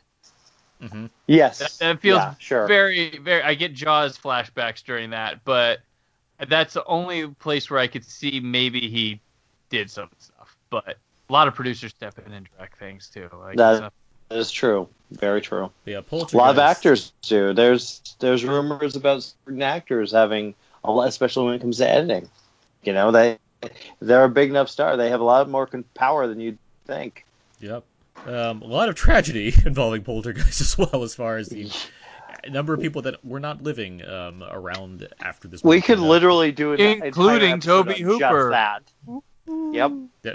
Yep. Yep. Brandon. Um, but no, this this is another you know great one. Obviously, you know you have Spielberg's name attached to it. It's going to make some money, and yeah, this was a huge hit. It scored um, Hooper some of his only Oscar nominations, uh, not for him specifically, but for a film of his, because it was a well-regarded movie. Uh, came out hmm d- destroyed at the box office um, in, a, in a summer filled with cult classics. Um, hmm two God, sequels what an that have a lot of, that have their fans. hmm And frankly, the remake wasn't terrible. It was all right for, for considering it was a remake, but obviously it didn't even It- compare to the original. It just felt like a shrug. That's, I mean, that's the ultimate problem with it. I was just like, It, oh. it, it was it, it felt like a kind of a goofy remix version of it. Yeah, well, when they cast That's Sam felt like Rockwell. I'm like, all right, like I like I like that. Let's see where that goes. And it's like, okay, yeah, he did his thing. Yeah, no, Rose, Rosemarie DeWitt. Rosemarie DeWitt I- works the in there, cast but, was, like- yeah, it was a, it was a good cast, but yeah, we won't talk about that. yeah, yeah, yeah. But yeah, Poltergeist, and it had its sequels as well, uh, which Brandon you reviewed on Lights of Blue, the Scream Factory releases of those. Yeah. Yes. Um. I, I've actually never seen the sequels, and I have them now, so I, I will be checking them out for the first time soon. A lot of people love the second one a lot. Uh, the third one's got some good stuff in it. It's got some really cool visual effects in it. The Mhm. third one. Yeah. That's that's what sold me on it. The fact that the effect stuff is supposed to be pretty top notch. So oh, Yeah. I'll check it out. What's after Poltergeist? Uh, he It's goes. the- he gets a Canon three-picture series. deal. Canon, yeah. Canon Yep. with Uh, uh, a film I love, uh, Lifeforce. yeah, Life It's Force I, flick. I watched for the first supposed to time be a- this week. Big deal. It, I mean, and I just said I watched this for the first time this week. Give and I wa it's the um like his director's cut or whatever you want to call it. Uh-huh. Given that it, Mhm. it starts off with that like amazing Henry Mancini theme, I'm like, this is gonna be a big deal. like this, this is gonna be a fantastic based off just those opening music cues, and then it comes to Mhm. something something completely different. but um, yeah, They should have called it Space Vampires, like the Mhm. book. It's Yeah. based off a book called The Space Vampires. Um, this movie has a lot of weirdness in it, but it is basically it's a tradition. It's a pretty traditional vampire film that just happens to have more science fiction in it. I mean, that's kind of how I saw it. Like it, there's yeah. there's like a lead vampire kind of character. People are getting taken over. Uh, you know, it's there's a lot. You know, it it functions like a vampire movie, which I was surprised by uh, watching it. I wasn't sure what I was getting into until I watched it. And yeah, it, it's its thing. Now, effects wise, this movie's off the charts. this movie has all kinds of like different ideas going. I mean, coming off I like the Poltergeist, space stuff new. at the beginning. It's it's like kind of alien, kind of its own. Like it's Yeah. it's pretty. I like the love the visuals on it. hmm Mhm. Got a lot of good matte work going on. No, for sure. There's some good like wire work as far as seeing astronauts floating through stuff, and there's like all these frozen vampire space bats inside a ship. Yeah. It's like this is Mhm. cool. Like, yeah, this is- movie goes for it. it's Yes, it really does. right does. away. Like, um, and it's got some really creepy stuff. Like the I love uh, like the the bodies after they've had the life drained out of them. Um, yeah, it's and then it has this huge like ending where uh, the city's coming down So the It's got score nice- comes back in, and I really Right, like it. yeah. it's like that. Mhm. I can't emphasize how much I like that score. That Henry Patrick Mancini Stewart score with is hair. so good. Yeah, Patrick Stewart's in here, like, and it's like Yeah. one of his early roles, and it, yeah, he has more hair than normal. He still has that, you know, still bald on top.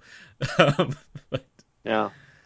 Uh, another, of course, another script by Dan O'Bannon and uh, with uh, Don J- Jakoby. Which I was not surprised by watching this movie. It's like, yep, this feels No. like Dan O'Bannon. All right. Yes, it really does. It really does. um and a very British film too. Like this, it's mainly Right, British yeah. actors in this movie. like it's because it's like set in London for the most I part. think but- it shot overseas too. yeah, he shot in London too. Mhm. Yeah, like he, um, or at least in Europe, I think. But yeah, it was very. It like, was big it was British canon. cast. They, they, you know, the canon bought onto the the poltergeist thing. They were like, ah, Spielberg didn't do that. Um, and they signed Hooper to a three picture deal, and they just kind of said, here you go, make this, or you can make this, and uh, we'll leave you alone. Yeah, they gave him and a bunch of back. money, like for Canon They- especially. They gave him a bunch of money. Did not like what he had. They chopped the film up into a kind of a mess, um, but it's still kind of enjoyable. You could kind of like appreciate what's going on. But that director's cut really makes it's it's still a bit long, but it makes things make sense. Things are a lot Mhm. better. But yeah, barely. By the way, too. so I, I, I'm curious what the other the original the theatrical cut looks like. Just like this, this barely makes sense. So how did the the cut version of this work? But no, it's it's very much a film of. It's like watching what is it like like Burton go full Burton on Batman Returns. It's like yeah, mm-hmm. you've seen Hooper, but here's Hooper with all the money he wants doing whatever, and like that's this Right. movie. and another movie that shows like yeah i think he could have done yeah he definitely did poltergeist he doesn't have Oh, the for amblin sure. studio backing this time but i mean still still a lot of things remind me of a lot of the poltergeist effects but with less money So this next one I haven't seen yet. It's Invaders from Mars. remake yeah, it's a remake, and I I barely remember it. I know I saw it at one point, but daniel pearl re- it didn't- reunites for it yeah, And uh, I just remember not being overly impressed by it. I've, i I've, like a creature design I've I've heard this is the idea was, of this was to him he wanted to make a family friendly horror movie. Yep. Mhm, That was exactly. the that was the that was the the, yeah the you idea. follow a kid and karen black around pretty much Yeah. um so it's, it's okay uh, it's my it's my least favorite of his canon trio Oh uh, yeah, mine for sure, for sure. Given what's coming next, yeah, I'm not surprised by that, even though I haven't seen it yet. But I, at some point, I'll, I'll check. it out. Oh But um, yeah. the next one, excuse me, the next one is the Texas Chainsaw Massacre 2, which, which is, I, I have to I had this realization a year or so ago that um oddly enough I have to say that this is one of my I have to admit that this is to myself that I'm like this is one of your favorite this is one of my favorite movies ever because I realized I own this thing twice on VHS I owned it twice on DVD and I've owned it three times on Blu-ray through different versions. Wow. So Well, it's- it's apparently, it's I'm in love with this amazing. movie, and it, this like I want every bonus feature I can, the best looking picture of this I can for some reason. Like Arrow Video had like a really good version, and then Scream Factory released a version, and if you combine those, I had the I had the regular one, which was just a port from the DVD before, but you combine the Scream Factory and Arrow versions, you've got you're pretty set. And I this movie's just crazy. It's a comedy. It's got one of my favorite jump scares of all time. it's got a great like- poster, that Breakfast Club spoof poster. Yeah, Oh my god, yeah, Um, yeah, yeah. it's, in, it's ins- it's a bit insanity. It's not even finished. Um, it's got Chop Top, uh, Bill Moseley's like career defining performance. hmm Um, Again, Dennis Hopper. He comes Right. back. Dennis Hopper's fantastic in this movie. He's amazing. Uh, Caroline Stretch is one. Williams?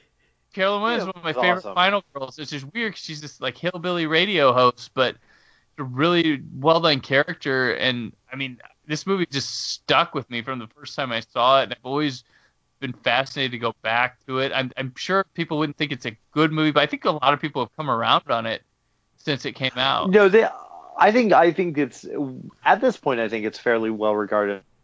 I think a a lot of people thought I- it was I a do- FU, to, the original, which it's not. It's No, it's not at all. It's going, how do you make a sequel to that? Is what Mhm. he's doing. Yeah, and it, Yeah. Your- well, I mean, much like um, Romero with with Dawn After Night, like it, it's it's this is obviously way more connected to the first Texas Chainsaw Massacre, but it does feel decidedly different and in a good way. Like it doesn't try Mhm. to.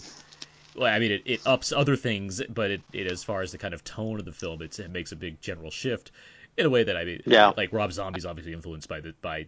Hooper, Oh, yeah, he- Hooper yeah. very much. But I Oh mean, look, my look- gosh, but like look at the look at the jump in quality between House of a Thousand Corpses and Devil's Rejects, and you think about Right. something like this, where it's like this movie's explicitly following the Sawyer clan essentially. I mean, it has it's kind of a dual narrative of sorts, I guess if you want to call it that way. But like it, or a, I guess a triple narrative. It has the Dennis Hopper plot too. There's a lot of things happening here in this movie, but it's Right. awesome.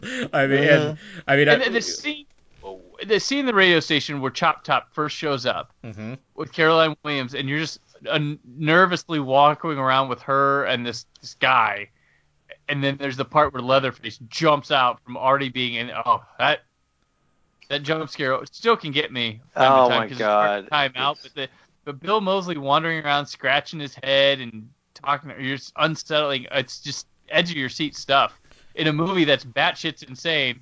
It still has that, and It always surprises me how thick the tension is in that flick too. I mean mm-hmm. that like that scene you're talking about, that just I, I'm on edge every time while watching that scene. I don't know why. It just it, it almost has the same effect as that you know with that first opening scene in, in Texas Chainsaw when he opens that that famous scene. He opens the door and they knocks the guy down. It's almost that good. It's just such a great moment. Well, and then she has to, well, she has to wear the guy's face, and they have that big layer under the amusement park. effects wise, this movie really Mhm. ups. I mean, it's a again, this is a decidedly different film than the first film, but like, it's, Sure, you know, yeah. This is now this is at the point where Hooper's coming off of making a really effects heavy movies like Poltergeist we just mentioned or Lifeforce.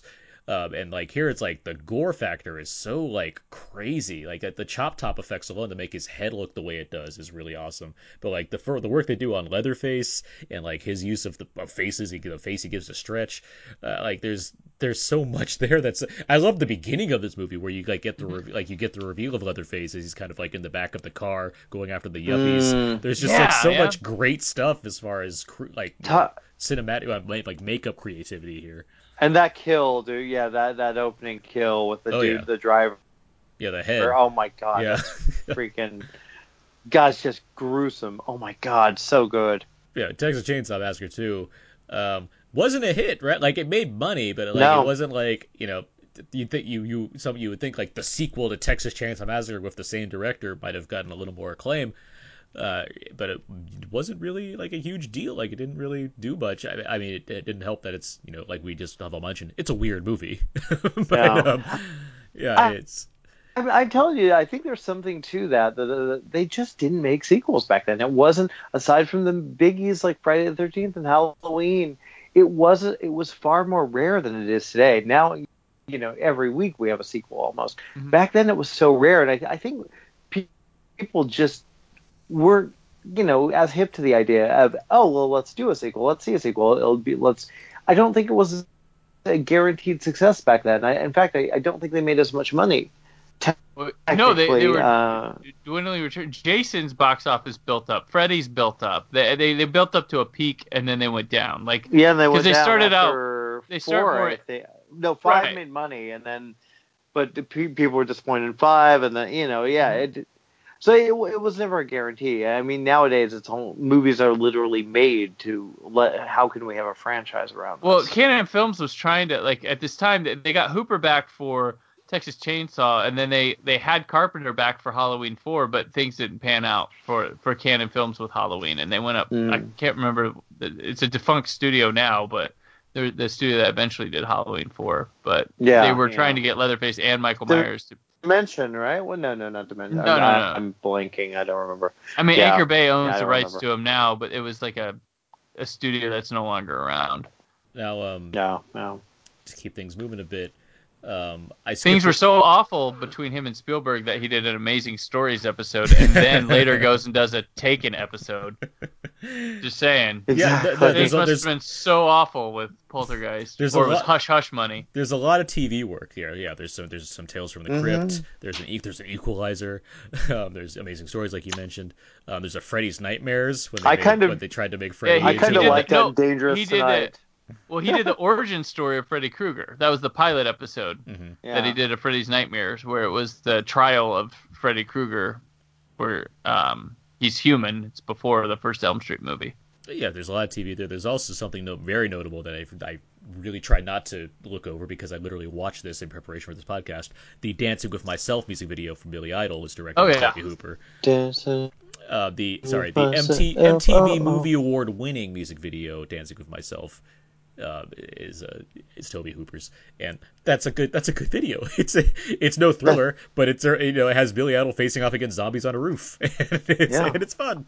But, uh, It's awesome. I love that song. Love that video. yeah, it's a good song.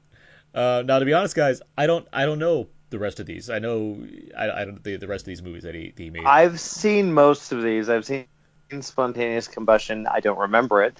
I liked. I I remember liking I'm Dangerous Tonight just because it had mentioned I can never pronounce her name. Amit. Mick? Yeah, Amick. She was gorgeous in it. Uh, Night Terrors, I did not see. Body Bags, I did not see. Body The bags. You did, uh, Brandon, you've seen Body Bag. You reviewed Body, Body, bags. Bags. Uh, y- you'll never see Mar- think of Mark Hamill the same again. Uh, he- Oh yeah, yeah, yeah, yeah, yeah. I did. See, no, no, I He- did see that, but I saw it when I was young, so I don't remember it. He also stars in it too. He has a cameo Mm-hmm. as, as a mortician. But you know, uh, body bags is a fun thing that I wish more would have came out of it. he and Mhm. George, uh, sorry, George, uh, John Carpenter uh, directed some of it, right? Yeah. That's, that's Yeah, how they, it works. they fought over Yeah. the uh, Stacy Keach one with the hair. Um, Mm. but Carpenter ended up getting to do it. But he did the eye where Mark Hamill gets is a baseball player. He gets an eye implant of a serial killer and then gets crazy.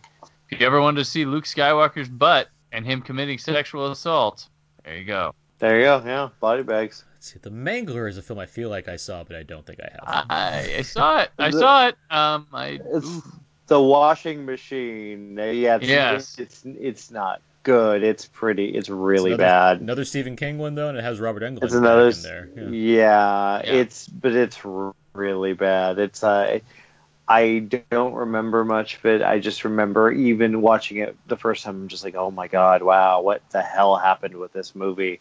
You you would th- well, I mean, it's a killer washing machine technically, so you know, it's it's kind of dumb. yeah. After here, I'm. Ooh, I, I saw Toolbox Murders uh, remake, but See, I didn't, I didn't, li- I like that one. I was fine with that one. I thought that was actually pretty good. it's better than the second. I like the cast, but yes, that's what I've heard. I didn't, I didn't check out the second one. I, I missed it. And there's a movie called Crocodile that was direct to video that he directed. Um, Yeah, Mortuary, had Denise Crosby. I started watching that and I stopped because it was I- that bad. I know Mortuary because every time I went to Fry's, it was like a dollar ninety nine on Blu-ray, and this like, and it, this is like around I don't know, like 2008, 2009. I'm like, what a dollar ninety nine Blu-ray, but that's real good. yeah, yeah, it's about that. It's about about worth that. and his last film is Djinn. That I haven't seen. Yeah. That's Not a one I haven't Wishmaster sequel. um, and it makes like what's it like? What happened with uh with Hooper? Like what? Where like where, why you just like These kind of guys fall just- off? All these, all these guys like Romero wasn't really working. Yeah, he, there's, No. a lot, there's, I but there's big gaps between you know his 80s work and like Land of the Dead. There's there's just Mhm. scattered I movies mean, here and there. and like Wes Craven was kind of not doing anything before mean- he died. Uh, John Carpenter voluntarily just Yeah. John Carpenter. Wes Craven Yeah. was the one that was probably the most consistent. Like he he kept Mhm. going he- regardless of quality. I mean, because like he had New Nightmare, like the '90s, he kind of he surged back there. He had like New Ni- he had Mm-hmm. New Nightmare, Vampire in Brooklyn. We don't have to talk about that. Uh, Scream, Yeah. Scream Two, Scream Three. Uh, Music in the Heart, Music of the Heart was in between there. Yep. And he Yeah, kept and we're- like Cursed and Oh, yeah, Red Eye. yeah, like he kept Red like Eye, he yeah. kept he kept putting stuff out. Like yeah, like, Yeah. towards Mm-hmm. the like the last you know few years. But his stuff would make money too. that that helped. Yeah, Uh, he, and like- and if it wasn't for the Masters of Horrors th- series, I mean, it got a lot of those guys some some nice work Yeah, to do. Um, John but- Carpenter did a couple. I think he did Cigarette Burns. I don't remember the. yeah, I John Carpenter did one. I think Unborn he and did. Cigarette Burns. Uh, Argento That's did one, yeah. some. Uh, they, yeah, they got a lot of guys. that- Argento's another guy. Argento, Mick Garris, Ar- Dante, Landis. The yeah, these classic directors. It's it's it's almost like the studios or, or Hollywood in general just says, yeah, we're done with you guys. It's really it's a strange thing, and I Tom Holland the same way with Yeah. Fright Night. I mean, these these really amazing filmmakers that why can't they get?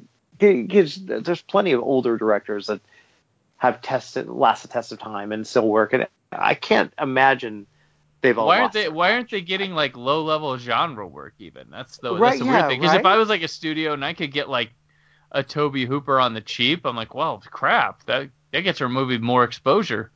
Yeah it's, it's i mean it's it, it amazes me that they it, it just it saddens me actually because it's so disrespectful.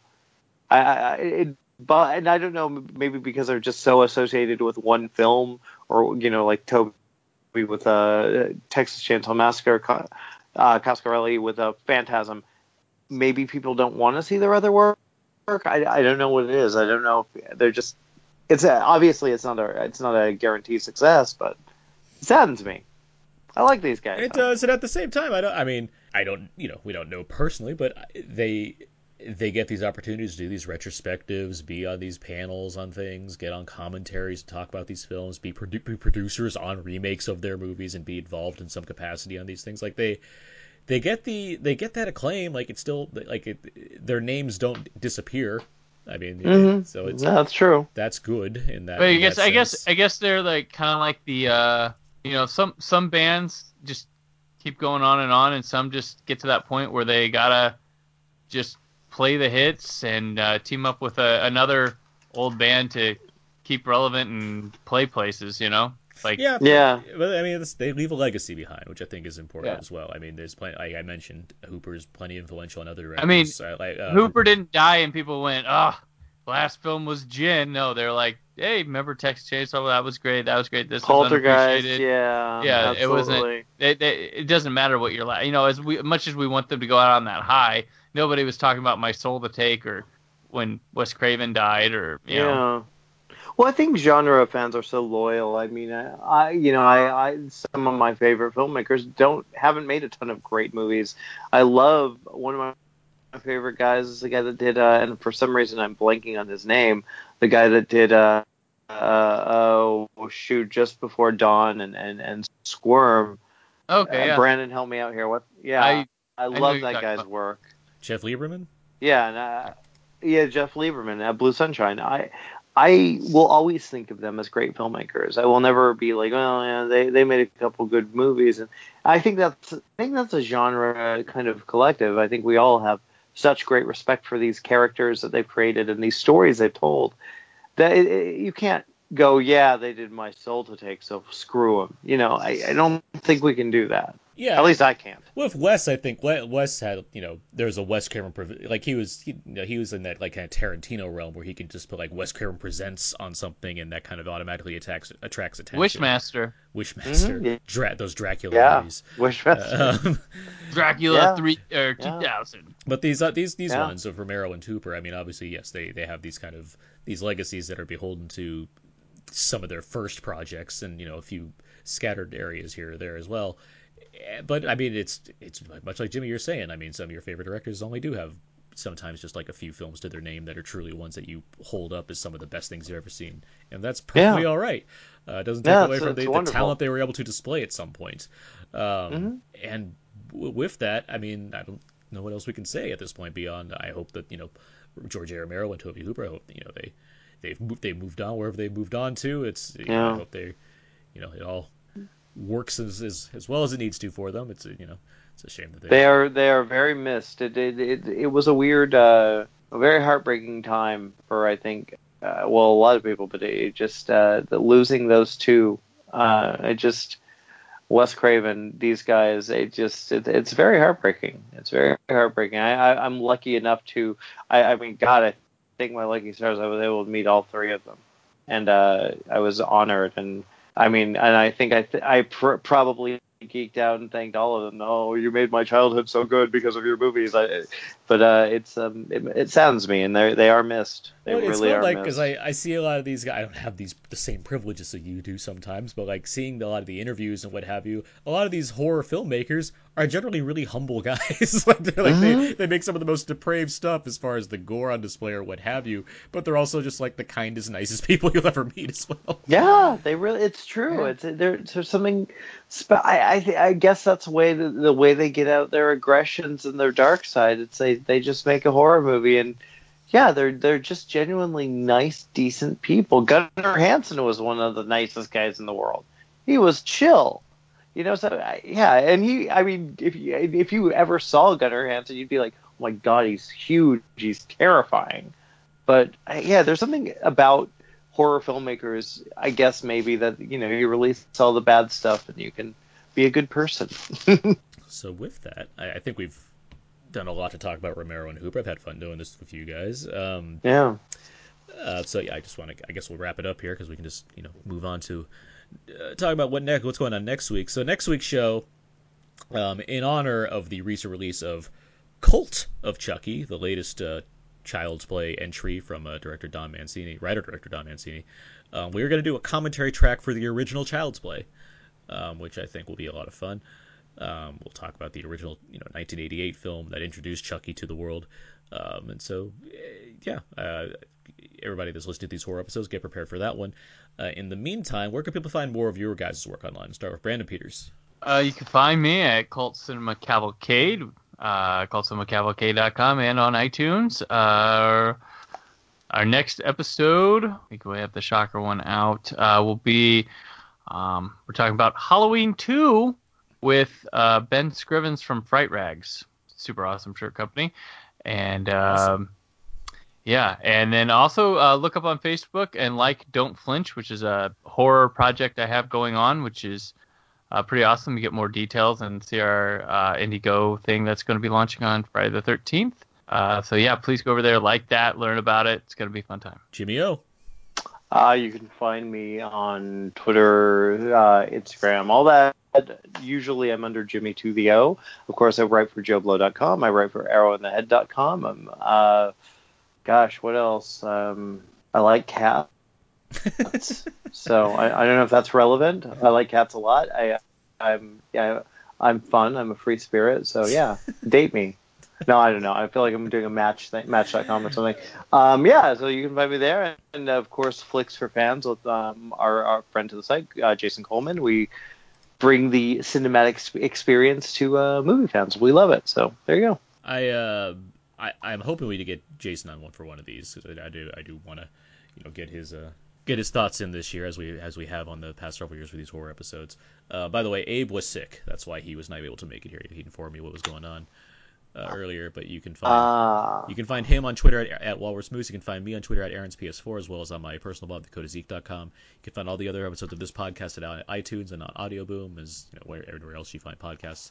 Um, thank you, Brandon and Jimmy, for uh, staying up with me to talk about uh, Tobe Hooper and George Romero. no problem. Thank Thank you. you No for having problem. us. Yeah. Yeah. I think that was a lot of fun. I hope anybody listening got some good info about these filmmakers, and um, yeah, keep uh, keep listening this month because we're gonna have plenty more horror episodes, including our Child's Play commentary next week. So until next time, so long and goodbye.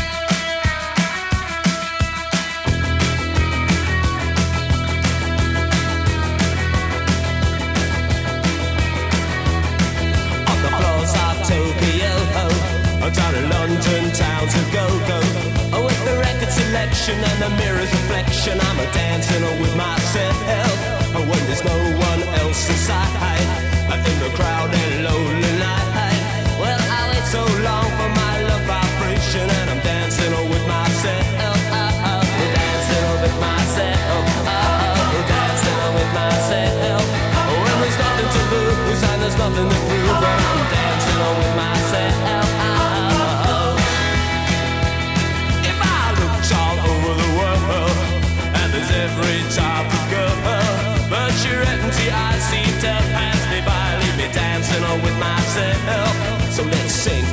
have a drink, cause it'll give me time to think. If I have a chance, I'd have to walk to dance, and I'll be dancing.